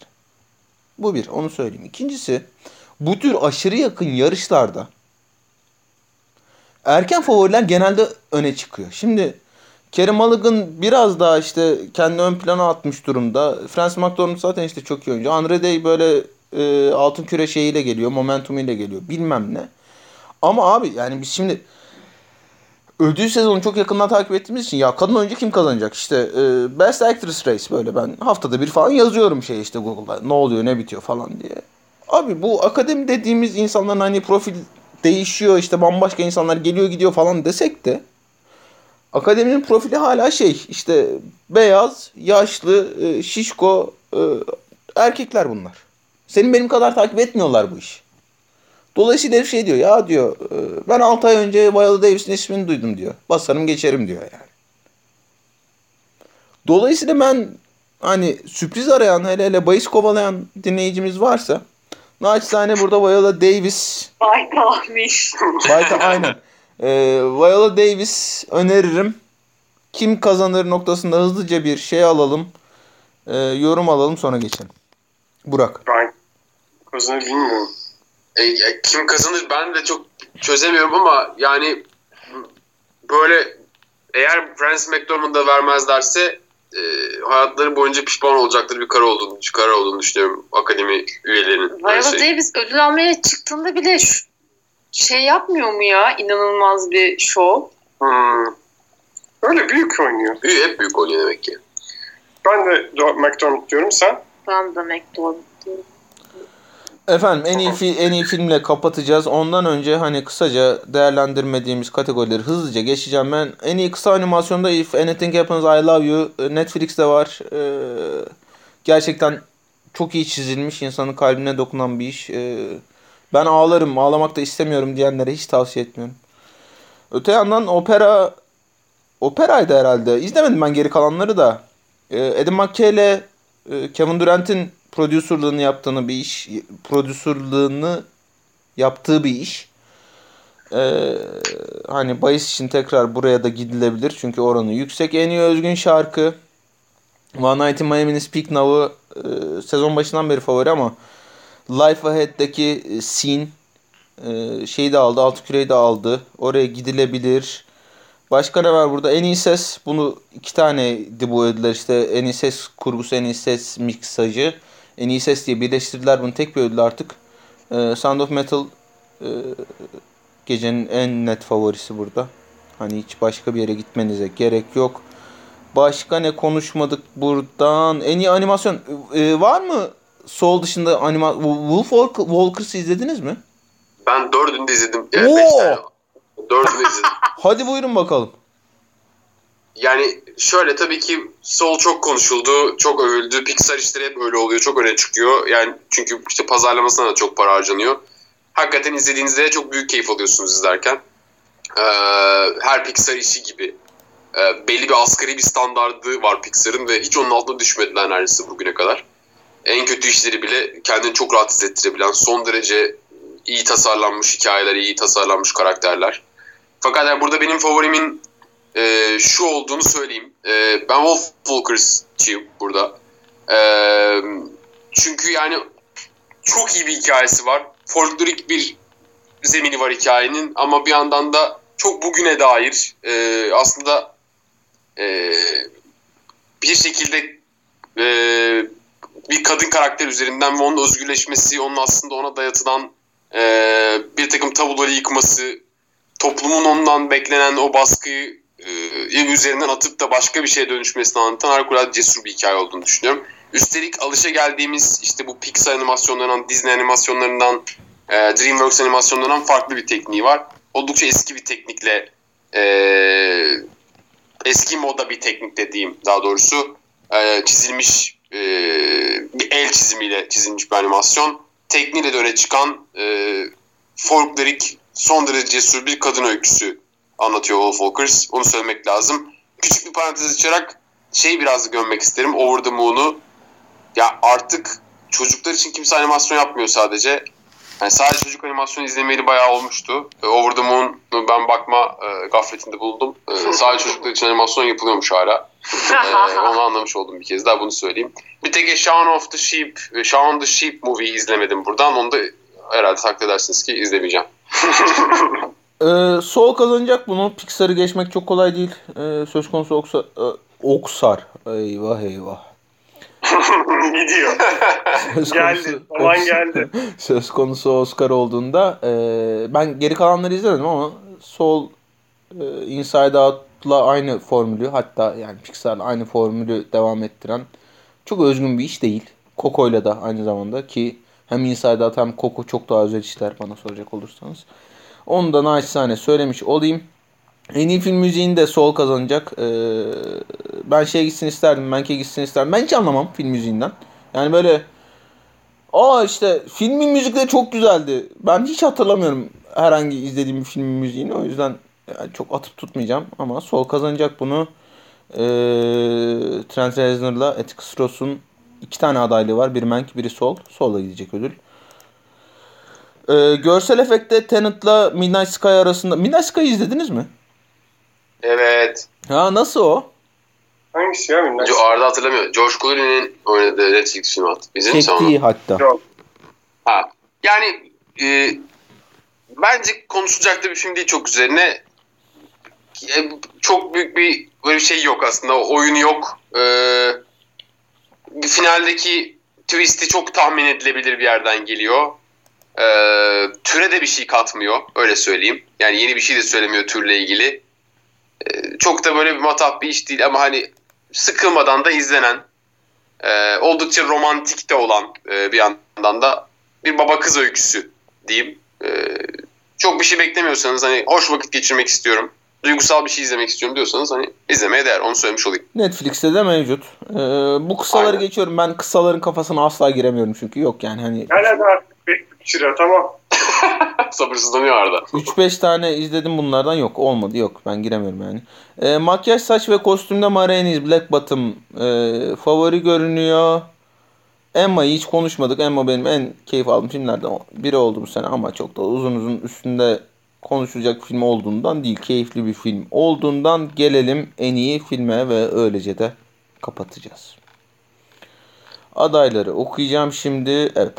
The Father, Judas and the Black Messiah, Mank, Minari, Nomadland, Promising Young Woman, Sound of Metal, Trial of Chicago 7. Efendim, Trial of Chicago 7'ı şu ana kadar hakkıyla gömmedik. Bir tur hepimiz gömeceğiz şimdi. Hazır mısınız? Şimdi sen zannediyorsun ki herkes nefret etti. Belki evet. Sevenler aramızda. Hayır yok. Var mı? Derya? Ya ben bu sene nedense izlediğim hiçbir filmi doğru düzgün hatırlamıyorum. Trial of Chicago'daki trial'ın ne olduğunu bile hatırlayamadığım için. O yüzden bir yorum yapamıyorum. Burak. Yok. Bana güzel izledik geçti diye düşündüm. Çok üstüne düşünmedim. Vallahi yani. Yemin ediyorum ben de öyle düşündüm ya. Yani ben hakikaten şok olmuş durumdayım. Bu filmin işte 80.000 tane adaylık almasına, böyle tekniklere kafasını sokmasına, burada olmasına falan inanamıyorum yani. Arda sen iyi görmüyorsun. Önce sen göm. Hadi bakalım.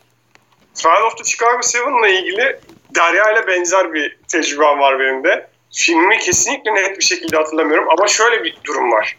Şimdi bizi dinleyenler arasında belki vardır, belki yoktur. Bir gün film çekmek isteyen ya da bir gün bir senaryo yazmak isteyen, onun ne yapmaması gerektiğiyle ilgili çok güzel bir örnek Trial of the Chicago 7.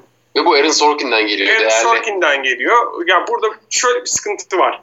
Recep İvedik gibi yazmayın abi şu işi. Oo. Ya skeç yazıyormuş gibi yazmayın şu işi. Bir tane sahne, hadi 4 kişi bilmem nerede buluştuk, tamam abi, konuşuyoruz abi, konuştuk, Sonra kat başka, geç başka sahneye, orada konuşsunlar.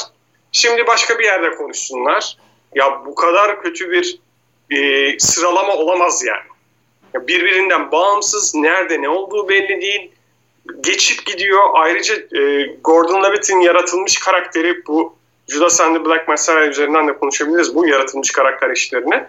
Yaratılmış bir karakter var bizim empati duyabilmemiz için. Tamamen kötü karakterleri kötü yapmamak için. O filmi izlerken, ilk izlediğimde doğru bir seçim gibi geldi. Şu an mesela geri dönüp baktığımda, ya madem böyle bir adam gerçekte yoktu, biz niye kötü adamların tarafından birine sempati duyuyoruz? Ya gerçeği yansıtmayan bir karakter niye var orada, onu da anlayamadım. Yani genel olarak şey kısımları, Sorkin'in zaten uzmanlık olan kısımları, diyalog kısımlarında hiçbir sorun yok. Ama bunların birbirine bağlayan sahneler arasında bağlanamıyor olması benim için filmi ne Oscar adaylığına sokmuyor. Bu arada tamamen çok rezalet bir film falan demiyorum yani. Bence inanılmaz keyifli bir film abi bu. Ya, evet. İzlersin yani. Hani böyle şey televizyonda karşısına çıksa izlersin yani Trial of Chicago 7'i. Evet. Vasatüstü vasat ama büyük hataları var ve o büyük hatalarından bence izleyenler ders çıkartabilir kendileri ilgilendiğinde. Bu arada biz bu kadar iyi bir şey hayatımız boyunca yazabilir miyiz? Zannetmiyorum ama ne hata yaptığını görürsen en azından ortalama olarak iyi bir şey ortaya çıkarma ihtimalini arttırırsın diye düşünüyorum. Burak? Ben yazımla ilgili hatanın nedeninin şu olduğunu düşünüyorum. Şimdi dava, yani filme adını da veren dava, işte Chicago 7'lisi davası aslında zamansal olarak uzun süren, pek çok celsesi olan bir dava. Dolayısıyla bence burada format seçimiyle ilgili bir yanlış var. Yani bu malzemeyi 2 saatlik, 2,5 saatlik bir yapıya oturtmak bence... Dolayısıyla bence izlerken şunu dedim. Ya bu çok ilginç bir hikaye. Ben bunu izlemekten inanılmaz keyif alıyorum şu an. Ama böyle 6 bölümlük, 4 bölümlük bir mini serize dönüştürülseymiş, bir HBO, bir Netflix mini serisine, sanki daha fazla alan açılır, daha çok malzeme çıkartılır. Bütün o acelecilik, bütün o orada konuştuğum skeç dediği ardındaki şeyden kurtulurmuş gibi geliyor film. Biraz bence format tercihiyle ilgili problem olduğunu düşünüyorum. Onun dışında belli anlarda çok iyi duyguyu yakalıyor. Ama Sorkin zaten bunu çok iyi beceren, son derece yetenekli bir senarist. Yani çok iyi işler yazmış. Social Network gibi, Moneyball gibi falan işler yazmış. Bir senaristten bahsediyoruz burada. Dolayısıyla bu hikayede böyle çok çarpıcı bir perdeyi kapattığı yer var bir kere. Yani evet, orası biraz sloganvari ama tüylerinizin diken diken olmaması da pek mümkün değil. O final bloğundaki o andan, perdeyi kapattığı yerden. Herkesin isimlerini okuyor ya. Hani şimdi hatırlatayım, daha hatırlamıyorum dedi. Tek tek herkesin isimlerini okuyor falan filan. Bütün jeneriği de onun üzerine akıtıyor falan gibi. Bu courtroom dramanın da ustası aslında Sorkin. Çünkü yıllar evvel 90'larda zaten A Few Good Men'de yazmış birinden bahsediyoruz. Bir senaristten bahsediyoruz. Dolayısıyla bence burada şey var. Tamamen problem yapıyla, formatla ilgili. Yani keşke 4 bölüm, 6 bölüm, 8 bölüm hakkı neyse bir mini seriye dönüştürülseydi ve hikayeyi öyle anlatmayı tercih etseydi keşke dedim. Covid olmasaydı bu sinemada mı girecekti? Evet, sinemada. Ya, bilmiyorum. Sınırlı sayıda sinemada girecekti galiba. Roma yaptığı gibi yaparlardı muhtemelen diye düşünüyorum. Ya çünkü tam Netflix filmi gibi, ya da dizi olsa belki daha güzel olurmuş. Çocuk yarım saat onu anlattı. Evet. Abi art niyetli bir film. Trial of Chicago 7. Yani her şeyi geçtim, art niyetli bir film. Hani kurumlara güvensizlik işi Hollywood tarihinde çok önemli bir noktadadır. İşte Vietnam sonrası özellikle 70'lerin Hollywood filmlerine damga vuran şey kurumlara güvensizliktir. Aaron Sorkin bu korkunç davada, her şeyde korkunç davada, kurumlara olan güvenini yenilemeye çalışıyor insanlar. Olağanüstü liberal bir bakış açısıyla, Aaron Sorkin'den sıklıkla gördüğümüz üzere, olağanüstü bir liberal bakış açısıyla, özellikle Sacha Baron Cohen'in canlandırdığı, ismini hatırlamadım, aralarındaki en anarşist karakterin, intihar etmiş karakterin üzerinden kurumlara olan güveni yeniliyor. Bizim kurumlarla bir derdimiz yok. Bizim bu sistemle bir derdimiz yok. bizim bu sistemdeki insanlarla derdimiz var konuşması var ya Sacha Baron Cohen'ın. İşte Oscar gecesinde o şeyde göreceğimiz oyunculuk şeyinde süper katında göreceğimiz o konuşması var ya. Yani korkunç. Korkunç. Ana çok haiz. Bu ana dair olduğunun çok farkında olan ve bu ayrıcalığını kötü niyeti için kullanan bir film Trial of Chicago 7. Hani ben Aaron Sorkin'in kalemini severim. Gerçekten severim. Çok yani hani tempolu, sinemanın hatta televizyonun istediği ritme çok uygun şeyler yazan bir adam Aaron Sorkin. Ben bayıldım ya Feel Goodman çıksın izlerim ya. Bayılıyorum ya o filme. Ama bu art niyetli bir film. Hani işin teknik olarak hani neresinde aksadığını falan ben benim eşim dünyanın en büyük Aaron Sorkin hayranlarından biri. Açtım. Ben daha önce izlemiştim. Açtık filmi. Hani eşim de izlesin diye. Baktı filme şey dedi. Hani açık karşı açıdan bir şey, başka bir şey izleyecek miyim ben bu filmle dedi. Yok dedim izlemeyeceksin. Tamam izlemeyeyim ben bunu o zaman dedi. Evet. Yani hani ve bu film şey şu anda en iyi film Oscar'ını alması beklenen ikinci aday. Sürpriz çıkarsa bu olacak falan. Rezalet olur. Ben gerçekten kusarım. Televizyona kusarım yani. Evet. Mank'i konuşmadık. Yani konuştuk tabii şu ana kadar da. Bir tur Mank övelim. Çok isterim. Arda senle başlayalım. Benim çok merak ettiğim bir şey var. Nomadland'ı lütfen gömer misin artık? Oraya en son geleceğiz. En son geleceğiz. Evet tabii. Tamam. Öyle kapatacağız. Mank'le ilgili benim iyi filmlerle ilgili sorunum şu. İyi filmleri konuşmak keyifli bir şey değil. Yani bazı iyi filmleri konuşmak gerçekten keyifli ama Mank kadar her anlamda mükemmelliyeti neredeyse yakalamış bir filmin nesini konuşacağız ki? Çok iyi film. Aferin Fincher'e ve emeği geçen herkese. Çok güzel görüntüler. Yani bunun bu kadar iyi bir filmin konuşulacak çok bir şey olmuyor ama fazla iyi olduğu için de bazen Nomadland gibi bir iş bazen bu kadar cilalı bir şeyin önüne çıkıyor. Cilalanmamış hali olduğu için. Anlatabildim mi bilmiyorum tam ama çok overprodüksiyonla az overprodüksiyon arasındaki yakalanan bir hissiyat var. O hissiyatla beraber biraz daha öne çıkıyor. Biraz daha Nomadland'ın dokunduğu yer daha kişisel bir nokta oluyor. Ondan ben Mank'in önüne biraz koyabilirim Best Picture'da. Ama Mank'le ilgili söyleyebileceğim tek kötü şey Amanda Seyfried'le Mank yani Gary Oldman'ın bahçede yürüdüğü sahne var. 20 dakikalık mı? 15 dakikalık mı? Yani belki de 10 dakikalık bir sahnedir. Bana 20 dakika gibi geldi bilmiyorum. O sahne, o bir gece geçirdikleri bence filmi sarkıtıyor. İşte Fincher gibi bir isim olduğunuz zaman o sahneyi kes diyemiyorsunuz. Netflix kestiremiyor o sahneyi. Kurgucusu herhalde demiştir, keselim bu sahneyi demiştir ama Fincher tabii ki son sözü onda kestirmemiştir. Yani orada bir sıkıntı var sadece. Ritmini tek kaybettiği yer orası. Onun dışında bence muazzam bir film. Çok, çok iyi bir film yani belki. Derya? Ben yani çok şaşıracağım bir şey söyleyeceğim. Filmi o kadar iyi. Ama senin o bahsettiğin, Arda'nın bahsettiği o bahçede konuşma sahnesinden sonra ben galiba biraz filmden koptum açıkçası. Dedin ya aksıyor diye. Yani muhtemelen sıkılmaya mı başladım artık ne olduysa şu an aklıma o geldi. Charles Dance'i beğendin mi? Tywin Lannister abi. Evet o çok iyiydi. O aday değil mi? Yok değil. Niye değil abi? Bilmiyoruz. Başrol olmayan bir film var oğlum ortada.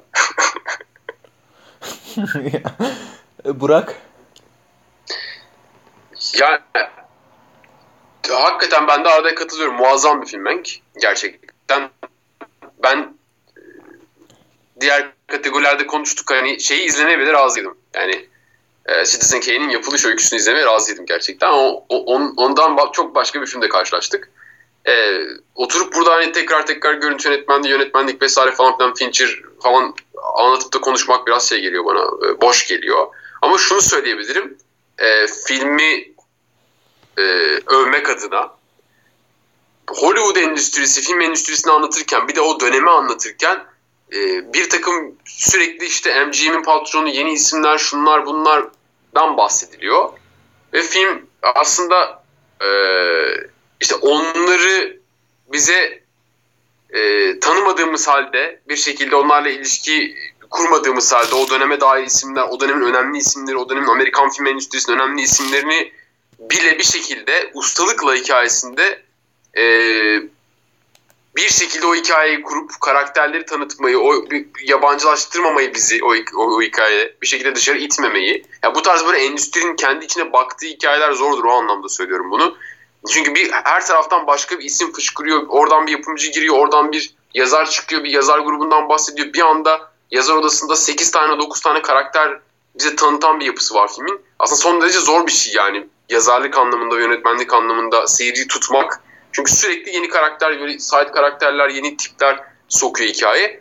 Orada bile seyirciyi itmeyen, bir şekilde hikayesini tutmayı başaran ve endüstrinin içine baktırmayı beceren bir yapısı var. O denli iyi yazılmış, o denli iyi yönetilmiş olduğunu düşünüyorum.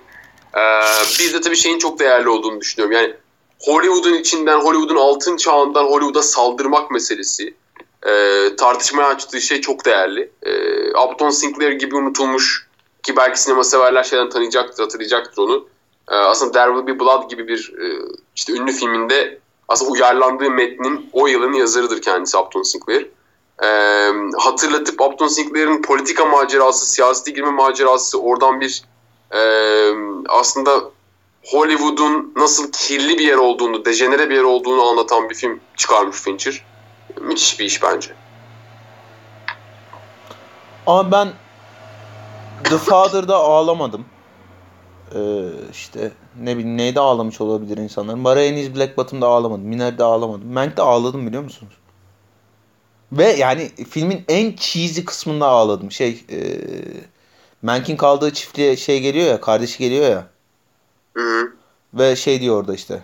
Hani ya Mank karakteri işte Hollywood'un çok olağanüstü bir yetenek. Hollywood'un ama o sisteminin çok dışında durmaya çalışan ve işte onu eleştirmek için şu ana kadar olan her şeyle ilgili öcünü almak için Citizen Kane'i yazan adam ve işte yani hani de şey biliyorum, Mankiewicz'in kardeşi çok daha başarılı oluyor Hollywood'da o dakikadan sonra. Kardeşi geliyor ve şey diyor ya, işte Citizen Kane senaryosuyla ilgili konuşuyorlar ve şey diyor ya, filmin en tahmin edilebilir yeri böyle işte. Şu ana kadar yazdığın en iyi şey diyor ya. Ben bayağı ağladım ya orada. Hani yani filmin belki de böyle en cheesy yeri falan orası. Ben ağladım orada yani. İşin garibi, metasının o kadar farkında ki Fincher. Şimdi çok kişisel bir proje. Neden çok kişisel bir proje? İşte babasının yazdığı bir senaryo bu. Babasının yazdığı senaryoyu filmleştiriyor ve hani David Fincher az çok yani şu ana kadar bu podcast dinleyenler biliyordur. Olağanüstü egoya sahip bir yönetmen David Fincher. Ve Fincher şu ana kadar çalıştığı bütün senaristlere bir saygı duruşunda bulundu. Ve bir yönetmenin elindeki güçten ne kadar nefret edebileceğini anlattığı, neredeyse hanekevari, şu ana kadar çok başarılı olmuş olduğu, içinde barındığı sisteme olağanüstü bir salvo yapan ve bunu yaparken bu kadar egolu bir adamın kendi gücünden nefret ettiği ve senaristinin gücüne bütün saygısını bahşettiği bir film çekmiş. Bu film şeyle falan ilgili değil. Citizen Kane'in Hollywood tarihindeki yeri çok severim ben. Olağanüstü iyi bir iş.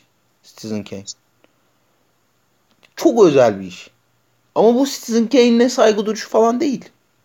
Hiç değil hem de. Tam tersi bana soracak olursanız. Orson Welles'in temsil ettiği değerlere saldıran bir film. Ve biraz da o yüzden sevilmedi bence akademi tarafından. Bakıyorum şu anda. Trial of Chicago 7 önünde Mank'in. Promising Young Woman önünde Mank'in. Minari önünde Mank'in. Judas and the Black Messiah önünde Mank'in. Bu normal insanlık suçu. Evet, insanlık suçu bu. İnanılmaz bir film çünkü bu. İnanılmaz bir film yani. Herif bütün egosunu bir kenara bırakmış ve demiş ki ben senaryo yazabilen bir adam değilim. Ben şu ana kadar film çektiysem senaristlerim sayesinde çektim. Ve onlar şöyle bir yerde. Halbuki bu işin yönetmen kısmı Hollywood'un o korkunç çarklarını döndüren şey ve ben bunun içindeyim.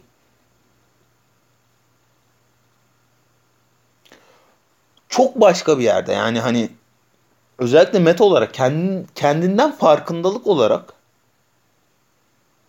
çok başka bir yerde.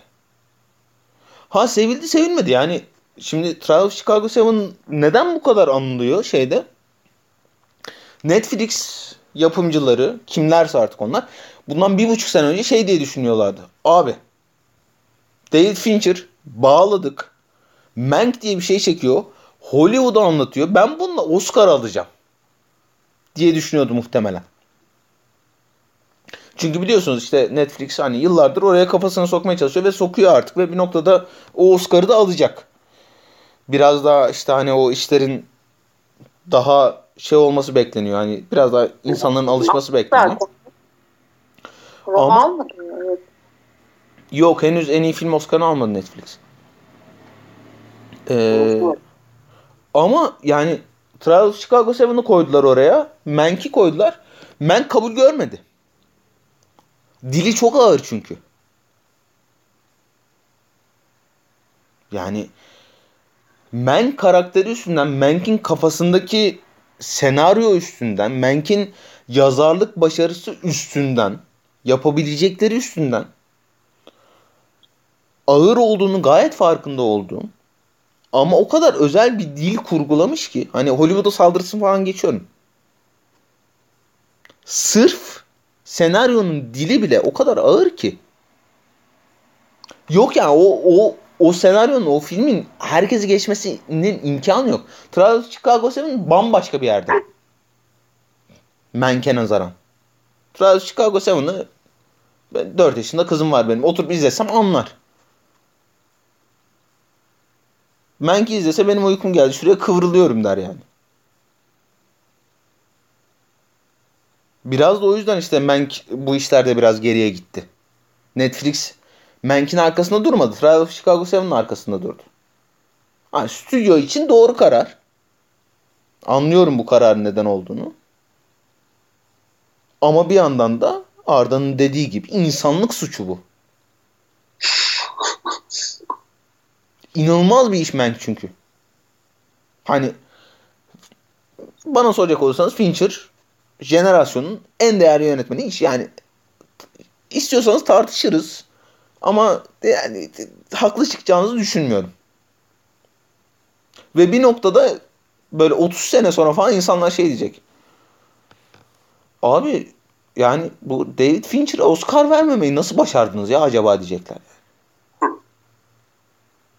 Ve bir Mank'e bakacaklar, bir Seven'a bakacaklar, bir şeye bakacaklar. Zodiac'a bakacaklar.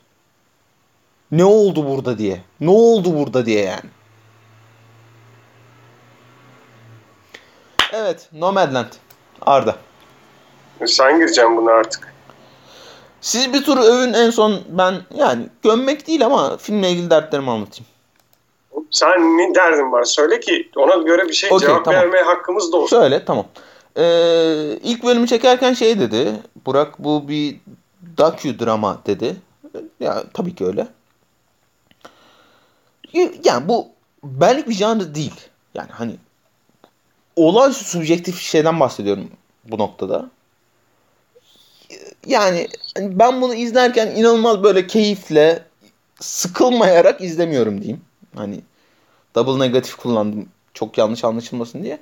Şeyden naçizane belirteyim, hani ikisini de buraya bırakmamın bir sebebi vardı. Chloé Zhao'nun çok özel bir iş çıkardığını düşünüyorum. Francis McDormand'ın çok özel bir iş çıkardığını düşünüyorum. Onu bir yere koyayım. Ben yani inanılmaz keyifle izlemedim filmi. Filmle ilgili esas derdim şu. Abi bu sinema Twitter'ının, film Twitter'ının her sene böyle inanılmaz sahiplendiği bir film oluyor. Ve bu filmle ilgili tek bir okuma kabul ediliyor. Ve bu filmle ilgili her eleştiri üstüne bu tek okumanın tek geçer okuma olduğu üzerinden bir argüman kuruluyor. Ben bu argümana naçizane sinirleniyorum. Sanat öyle bir şey değil çünkü. Bu... Neyse, sen filme sinirlenmemişsin ki. Filme sinirlendiğim noktayı anlatacağım şimdi. Ya, sinirlenmek değil de hani keşke böyle olsaydı dediğim noktayı anlatacağım şimdi. Şimdi sanat dediğimiz şey hani biraz yani adı üstünde bu ama belirtmek gerekiyor demek ki. Sanat dediğimiz şey sanat tüketicilerinin o sanata türlü çeşitli bakış açılarıyla çeşitlenen, büyüyen, dallanan, budaklanan ve o noktada değer kazanan bir şey. Her zaman böyle olmak zorunda değil ama böyle olması her sanat tüketicisi için zaten otomatik tercih olmalı. Şimdi mesela atıyorum siz sinema okumuş, sinema televizyon okumuş, bu işin üstünden kendisine kariyer çizmiş, İşte doktorası olan, eğitmenlik yapan falan insanlarsınız. Ve sizin X bir filme bir yaklaşımınız var. Ben işte yıllardır, kaç yıldır podcast yapıyoruz. Hani çok bu dillendirdiğim bir şey değil benim. Dillendireyim. Burada dillendirmek lazım çünkü. Ben bir mülkiye mezunuyum. Siyaset okudum ben. Belli bir ailede yetiştim. O ailenin işte hani her ailenin çocuklarına kattığı ya da katamadığı belli değerler var. İşte belli bir çocukluk geçirilmiştir, belli bir öğrencilik hayatı geçirilmiştir, belli bir üniversite hayatı geçirilmiştir ve bu her birey için farklıdır. Dolayısıyla herkes bir filmi tüketen, bir sanat eserini tüketen herkes bir birey olduğu için farklı okumalar yapar. Eğer bir sanat eserinin bir tane doğru okuması olduğunu düşünüyorsanız siz o sanat eserinin içine sıçıyorsunuz demektir. Eğer siz Nomadland'e bakıp o filmi izleyip ya bu film Amazon'u çok güzel eleştirmiş, siz bunu anlamadınız diyorsanız her şeyden önce o filme hakaret ediyorsunuz. O filmin yönetmenine hakaret ediyorsunuz. Ben kendi eğitimimden, kendi büyütülmemden, kendime kattığım ya da katamadığım değerlerden Nomadland gibi bir filmin karşısına oturduğumda kusura bakmayın ama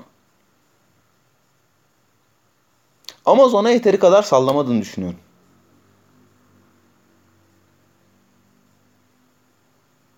Ya da Francis McDormand'ın oynadığı karakterin neden o hale geldiğini, film boyunca izlediğimiz o yapının neden o halde olduğuna dair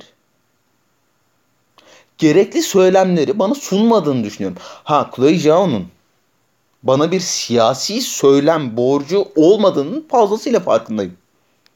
Hiç önemli değil zaten.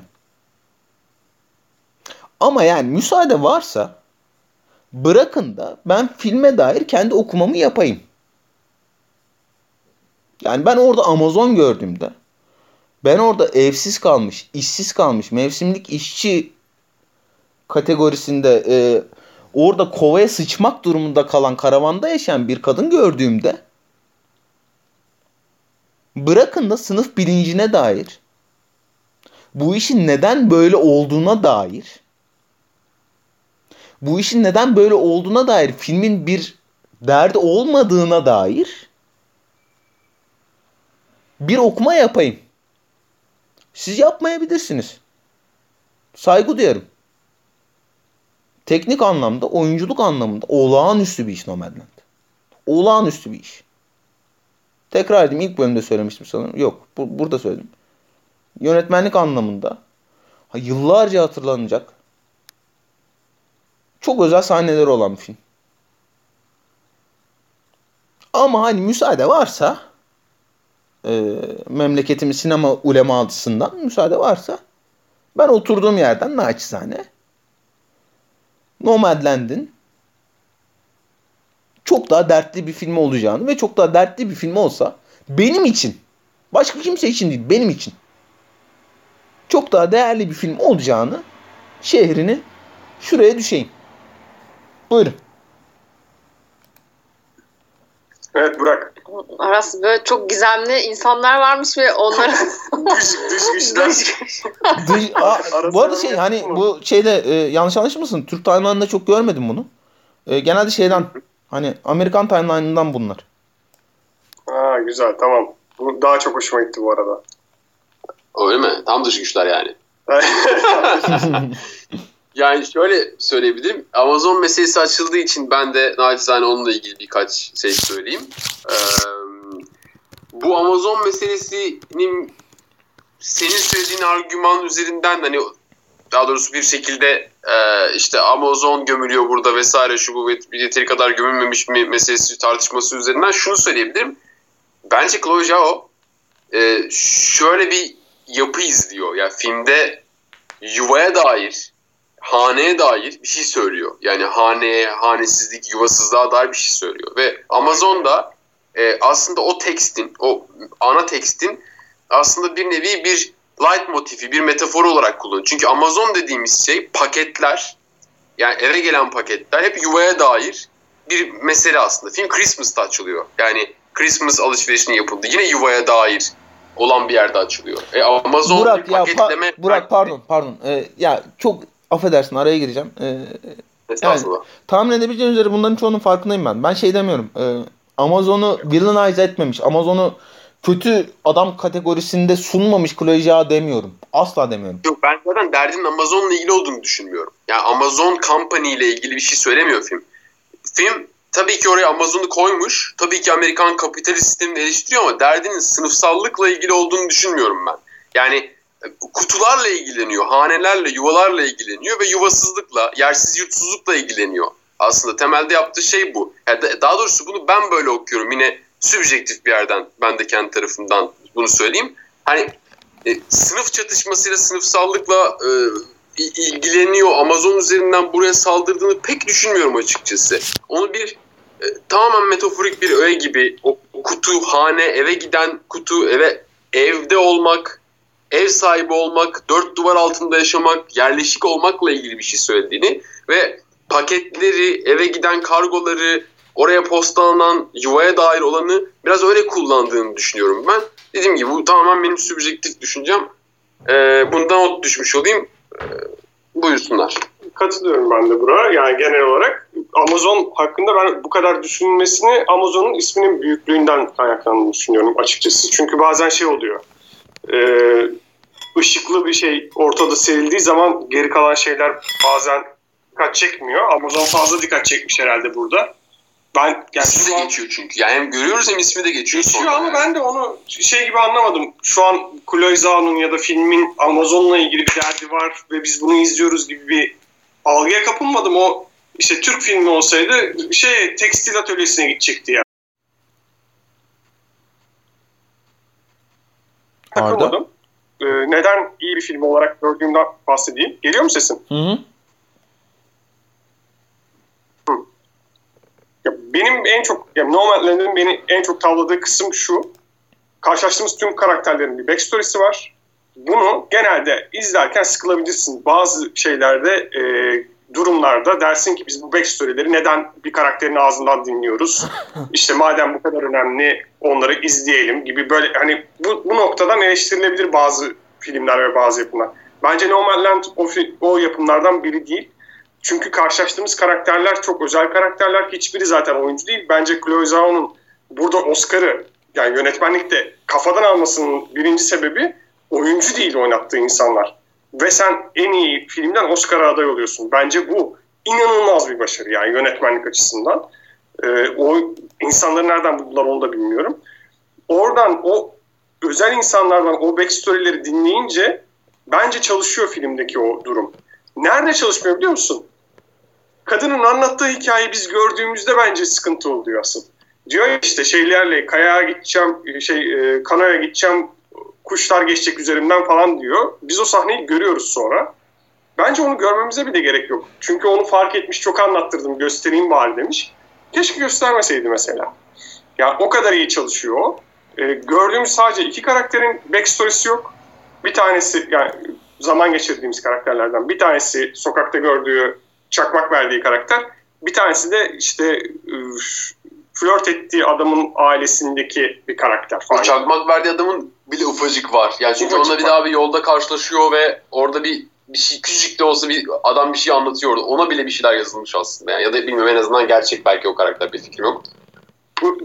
Bu karakterlerin hayatını izliyoruz biz. Yani nasıl bu duruma düştüklerinden çok tabii ki o da önemlidir. Aras önem veriyor mesela. Evet verilebilirdi belki de onlardan bahsedilebilirdi bu sorunlar neden yaratıldı. Ya ama işte bu bir ya yönetmenin, yazarın, senaristin tercihi orada şeyi tercih etmişler. Biz insan hikayesiyle ilgileniyoruz. Daha yakından insanları vurabilecek şekilde ilgileniyoruz demişler. Ve beni yakaladı film bu yaklaşımıyla. Ha, dediğin açıdan çok düşünmediğim için belki de yarın konuşsak şey diyeceğim.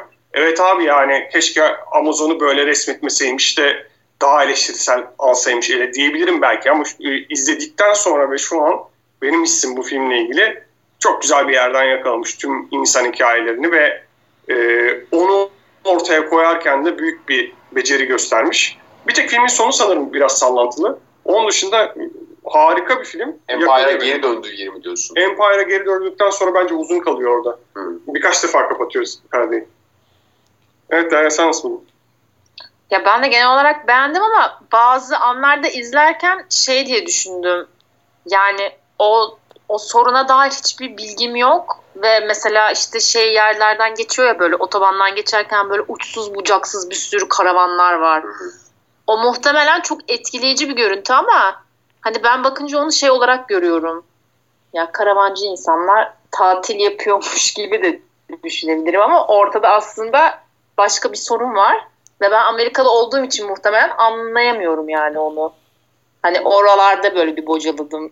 Ne izliyorum ki ben diye. Ama genel olarak beğendim. Amazon konusunda da kafa karışıklığı ben bazılarından Amazon'u övmüş gibi anladım. Bazıları da Amazon'u kötü gösteriyor gibi. Aa, bilmiyorum. Ya bu benim derdim şey yani bile değil. Şey yani Amazon'u gösteriyor gibi de anlaşılıyor. Amazon'u hakkınca gömmesi falan bile değil benim derdim. Yani orada bir trajedi var. O trajedinin sebebiyle hiç ilgilenmiyor film. Tekrar edeyim. Chloé Zhao'nun bana böyle bir borcu yok. Ben sadece şunu söylüyorum. Ben buradan oturduğum yerden ben olduğum için naçizane onunla ilgilense film benim için daha değerli olurdu. Amazon bile değil benim derdim. Ha ben o konuya hiç girmeyecektim. Ulusallık, evrensellik konusunda. O işte hani o topluluğun o karavan topluluğunun Türkiye'de bir karşılığı yok. Senin o karavan şeyine bakışınla Amerika'da bu işi izleyen adamın o karavan sahnesine bakışı arasında tabii ki dağlar kadar fark var. Ya yani, işte mesela atıyorum o kitabı ben önceden okusaydım ya da bununla ilgili daha önce bir ne bileyim yazı dizisi okusaydım o zaman evet bir çağrışım yapabilirdi ama ilk başta izlediğimde evet yani bana çok o kadar yani olması gereken mesaj geçmedi diyeyim. Yani evet. Çünkü evrensel bir şey değil o. Yani evet. ABD coğrafyası çok bambaşka bir coğrafya olduğu için. Yani ve ya bu arada işte, olmak da zorunda değil evet, tabii de. Tabii ya onu diyorum. Hani benim bunda hiçbir derdim yok bak. Tabii ki herkes farklı bakacak buna. Ama zaten sanat eseri dediğin bok herkes farklı baktığı için özel. Sen Nomadland'de bir tane bakış açısı var ve siz bu bakış açısına katılmıyorsanız, bu filmi yanlış okuyorsanız diyorsan, sen demiyorsun tabii bunu da, diyenler var. O diyenlerin kafasını sikeyim ben. Onu diyorum ben sadece. Hakikaten yani. Bir şey diyenlere sinirlenmişsin. Evet yani. Eleştirilenmişsin. Ama ben arası anlıyorum çünkü ben de bazen böyle birisine kurulup özellikle böyle hiç tanımadığım birisine yabancı bir şey söylemiş, kurulup geliyorum bazen, podcastleri oluyor. Abi ya keşke bulsam da okusam ya o şeyi, tweet'i. Bir tane falan değil bu yani, bayağı var da hani böyle şey. İşte siz bu filmi böyle okuduysanız yanlış okudunuz falan yani. Ya mümkün değil öyle bir şey hiçbir sanat eseri hakkında. O konuda çok net bir şekilde haklısın. Ya yani hiçbir sanat eserinin tek okuması yok. Herkesin kendi kişisel tecrübeleri var hayatla abi, ilgili. Abi o bile değil. Bir sanat eserini, Nomadland gibi özel bir sanat eserini özel kılan, özel dememizi sağlayan zaten farklı okumalara açık olması değil mi?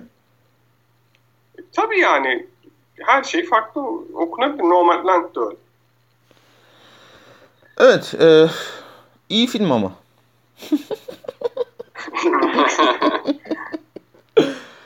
Ben hızlı bir şekilde şey yapayım mı? Kapatalım, yorulduk çünkü. Evet evet tabii. Judas and the Black Messiah ile ilgili en ilginç şey sonunda yazan 5 saniye yazan yazı ve yani bu film hakkında bilmeniz gereken her şey bu. Yani filmden daha ilginç bir son yazısı olur mu? Evet öyle yani. Ve üzgünüm film senin yaptığın değerlendirme çok doğru. Kimin peşinden gideceğini bilmiyor, hangi hikaye anlatacağını bilmiyor, bir şey seçememiş, bazı şeyleri kendisi çok iyi biliyor diye bahsetmemiş, hızlıca geçmiş. O anlamda bence çok zayıf bir iş. Yani güzel bir film. Ama izlenir canım yine. Güzel bir film, evet, kötü bir film değil ama daha güçlü olabilirmiş. Yani çok efsane olabilirmiş, açık ara Oscar alabilirmiş. Ha. Yani Minari'den iyi. Kesinlikle iyi zaten. Minari'den kötü bir şey bulmak zor. Onun dışında hiç konuşmadığımız ne var? Sound of Metal bence burada güzel bir aday. Alsın isteriz ama alamayacak. Yani bir Oscar en azından çıkarsın bu sene isteriz. Onu demeye çalışıyorum. Father hepimizi bitirdi. Yazıklar olsun size. Yani kim çektiyse, yaptıysa bu filmi. Çok güzel film hakikaten. Öldürdü bize. Kesinlikle izlenmesini tavsiye ediyorum. Ama... ertesi gününe bir program yapmayın. Hakikaten gününüzü bitirecek derecede iyi. Minari'yi söyledik, izlemeyin. Promising Young Woman'ı da ben tavsiye ediyorum. Benden başka tavsiye eden yok. O da eğlenceli bir izlemedik bence. Ne ya? Biz hepimiz yine beğendik ya. Yani tamam. İzleniyor. Evet, sıkıntı yok. Tamam. Böyle bir yapacağımız yorumlar. Benim bu arada şeyi de söyleyeyim. Minari'yi izlemeyin. Gerek yok. Yani ben varlıyorlar. Hemen araya giriyorum. Ne The Movie We Need Right Now. Şu an öyle bir film izlemeye ihtiyacımız yok. Niye? Evet. Afişinde yazıyor bir de öyle. Evet işte afişinde öyle yazıyor. Yani çok saçma bir film, gerek yok. Efendim. Yani şeyi biraz konuşmak istiyordum ben aslında ama zamanımız kalmadı gerçekten. Yani pandemide film izleme alışkanlıklarımız falan, öyle şeyler konuşmak istiyordum ama olmadı. Olduğu kadar. Devasa Oscar Podcast'inin 2. bölümünün sonuna geldik. Umarım keyif almışsınızdır. Ben de bir dizeyim filmlerimi. Genelde Nomadland, Burak'ın da Derya'nın da Arda'nın da. Ben Mank, The Father, Nomadland diye. Sor canım sor. Ben seninle var ya bir saat daha konuşurum da işte Arda huysuzluk yapacak orada. Sen söyle ama. Ha, sesimiz geç gitti galiba. Hayır söyleyeyim. Söyle. Tamam. Sen dizdikten sonra bu sorumu sormuş olayım. Oraya saklayalım yani. Sorayım ama sonra cevapları alayım. Listede olmayan ama herkes bir film dahil edebilecek olsa hangi filmi dahil ederdi geçen sene seyrettiğimiz? Onu sormuş olayım. Derya, sen tabii listeni saydıktan sonra hani bu soruyu da sormuş olayım ben herkese. Bir şekilde bu sene adaylık alamamış bir tane daha film dahil edecek olsanız hangisini dahil ederdiniz diye sormuş olayım hepinize. Ben Mank, The Father, Nomadland diye yazarım. İlk 3 filmimi. Nomadland kazanacak bu arada. Yani şeyde konuşmak isterdim ama hani en iyi film seçimi biraz garip oylama sebebiyle olduğu için hala sürprize açık. Nomadland buraya gelene kadar neredeyse her ödülü kazandığı için. Ben sürpriz beklemiyorum ama bir sürpriz ihtimali hala var. Başka bir film derseniz hani burada olmayan The Collective'i söyledim. Bir de şeyi söyleyeyim. Saint Maud benim bu sene izlediğim en iyi filmlerden biri. Korku filmidir. Çok çok iyi çekilmiş. Derdini çok net anlatan. Hani neredeyse geleneksel bütün değerlere sallayan ve benim korku filmi şeyimi gayet iyi tatmin eden bir film. Naçizane onu önermiş olayım, varsa başka öneri alalım. Ben de Saint Maud'u öneririm. Çünkü gerçekten şey, son dönemde izlediğim en iyi korku türündeki işlerden bir tanesi. Çok orijinal buldum. Yani bütün hikayeyi. Sade ama bir o kadar da böyle orta bloktaki o senaryo hamleleri falan filan, onları spoil etmemek için söylemiyorum. Çok yaratıcı. Harikulade bir finale doğru da müthiş bir karakter çalışması ilerliyor, onu söyleyeyim. Bir de ben şey de ekleyeyim. Çok görmezden gelindi. Belki keşfetmek isterler. Belki işte görmemişlerdir. Jude Law'un oynadığı, Jude Law'la aslında Olivia miydi kadının adını unuttum ama. Kadının adını unuttum. Neyse, Jude Law'un oynadığı The Nasty. İnanılmaz iyi bir film ya. Ben şeyde çok hani böyle çok alakasız şeyde Dijitürk'te yakaladım. Neymiş bu diye. Yani ben şey Slow Burn filmleri çok seviyorum zaten, biliyorsunuz. Çok çok iyiymiş. Hı-hı. Çok hani böyle şey, ne yaptığının çok farkında, hiç şey yapmayan, böyle sınırların dışına taşmayan tertemiz bir işti Nest. Arda Derya. Carrie Coon'muş. Onu da eklemiş oldum. Fargo. Aynen. Evet, Carrie Coon. Aynen. Fargo dizisinden. Benim ya bu arada The Nest üstüne konulacak bir şey yok. Şey aday yaparsın Oscar'a falan. Yani bence o kadar iyi bir film. I Am Your Woman'ı seyrettim ben yakın zamanda. Her yerde bahsediyorum I Am Your Woman'ı seyrettim diye. Güzel film. Ne filmiydi o? Ya aslında ben izledim mi? Oscar'la alakası yok filmin canım da. Güzel film, akıyor. Sen izlemedin. Şeyde Amazon'da var. Amazon'da olan varsa açsın izlesin. O da slow burn bir aksiyon filmi. Yani yavaş, ağır bir aksiyon filmi. Ben çok severim öyle şeyleri. Genelde de öyle filmler sevilmiyor ama bence güzel bir film. Tavsiye ederim. Ya ben bu Oscar filmleri dışında biz bu sene Arda'yla biraz eskiden izlemeyip eski tarihli filmler izledik. Pride and Prejudice olsun. Esonumut mu izlemiştik? Esonumut. Bunları da tavsiye edebiliriz. İzlemesin artık. Derya Emma'yı izledin mi? Ya izledim de Emma'yı izlerken ekranın yarısını görmediğim için çok bir şey anlayamadım. Sinemada izledik. Önümüzde yüzün birisi vardı. Yok, güneş yansıyordu ekrana. Bu da böyle bir anımız olsun efendim. 2021 Devasa Oscar Podcast'inin böylece sonuna geldik. Ben her zamanki gibi aşırı keyif aldım. Sevgili Derya Ertaş, Arda Karaböcek, Burak Kaplan, çok teşekkür ediyorum. Var mı ekleyeceğiniz bir şey? Biz teşekkür ederiz. Biz teşekkür ederiz. Buraya kadar dinleyenlere özel teşekkür gönderiyorum. Herkese hayırlı haftalar diliyorum. Hoşçakalın. Hoşçakalın.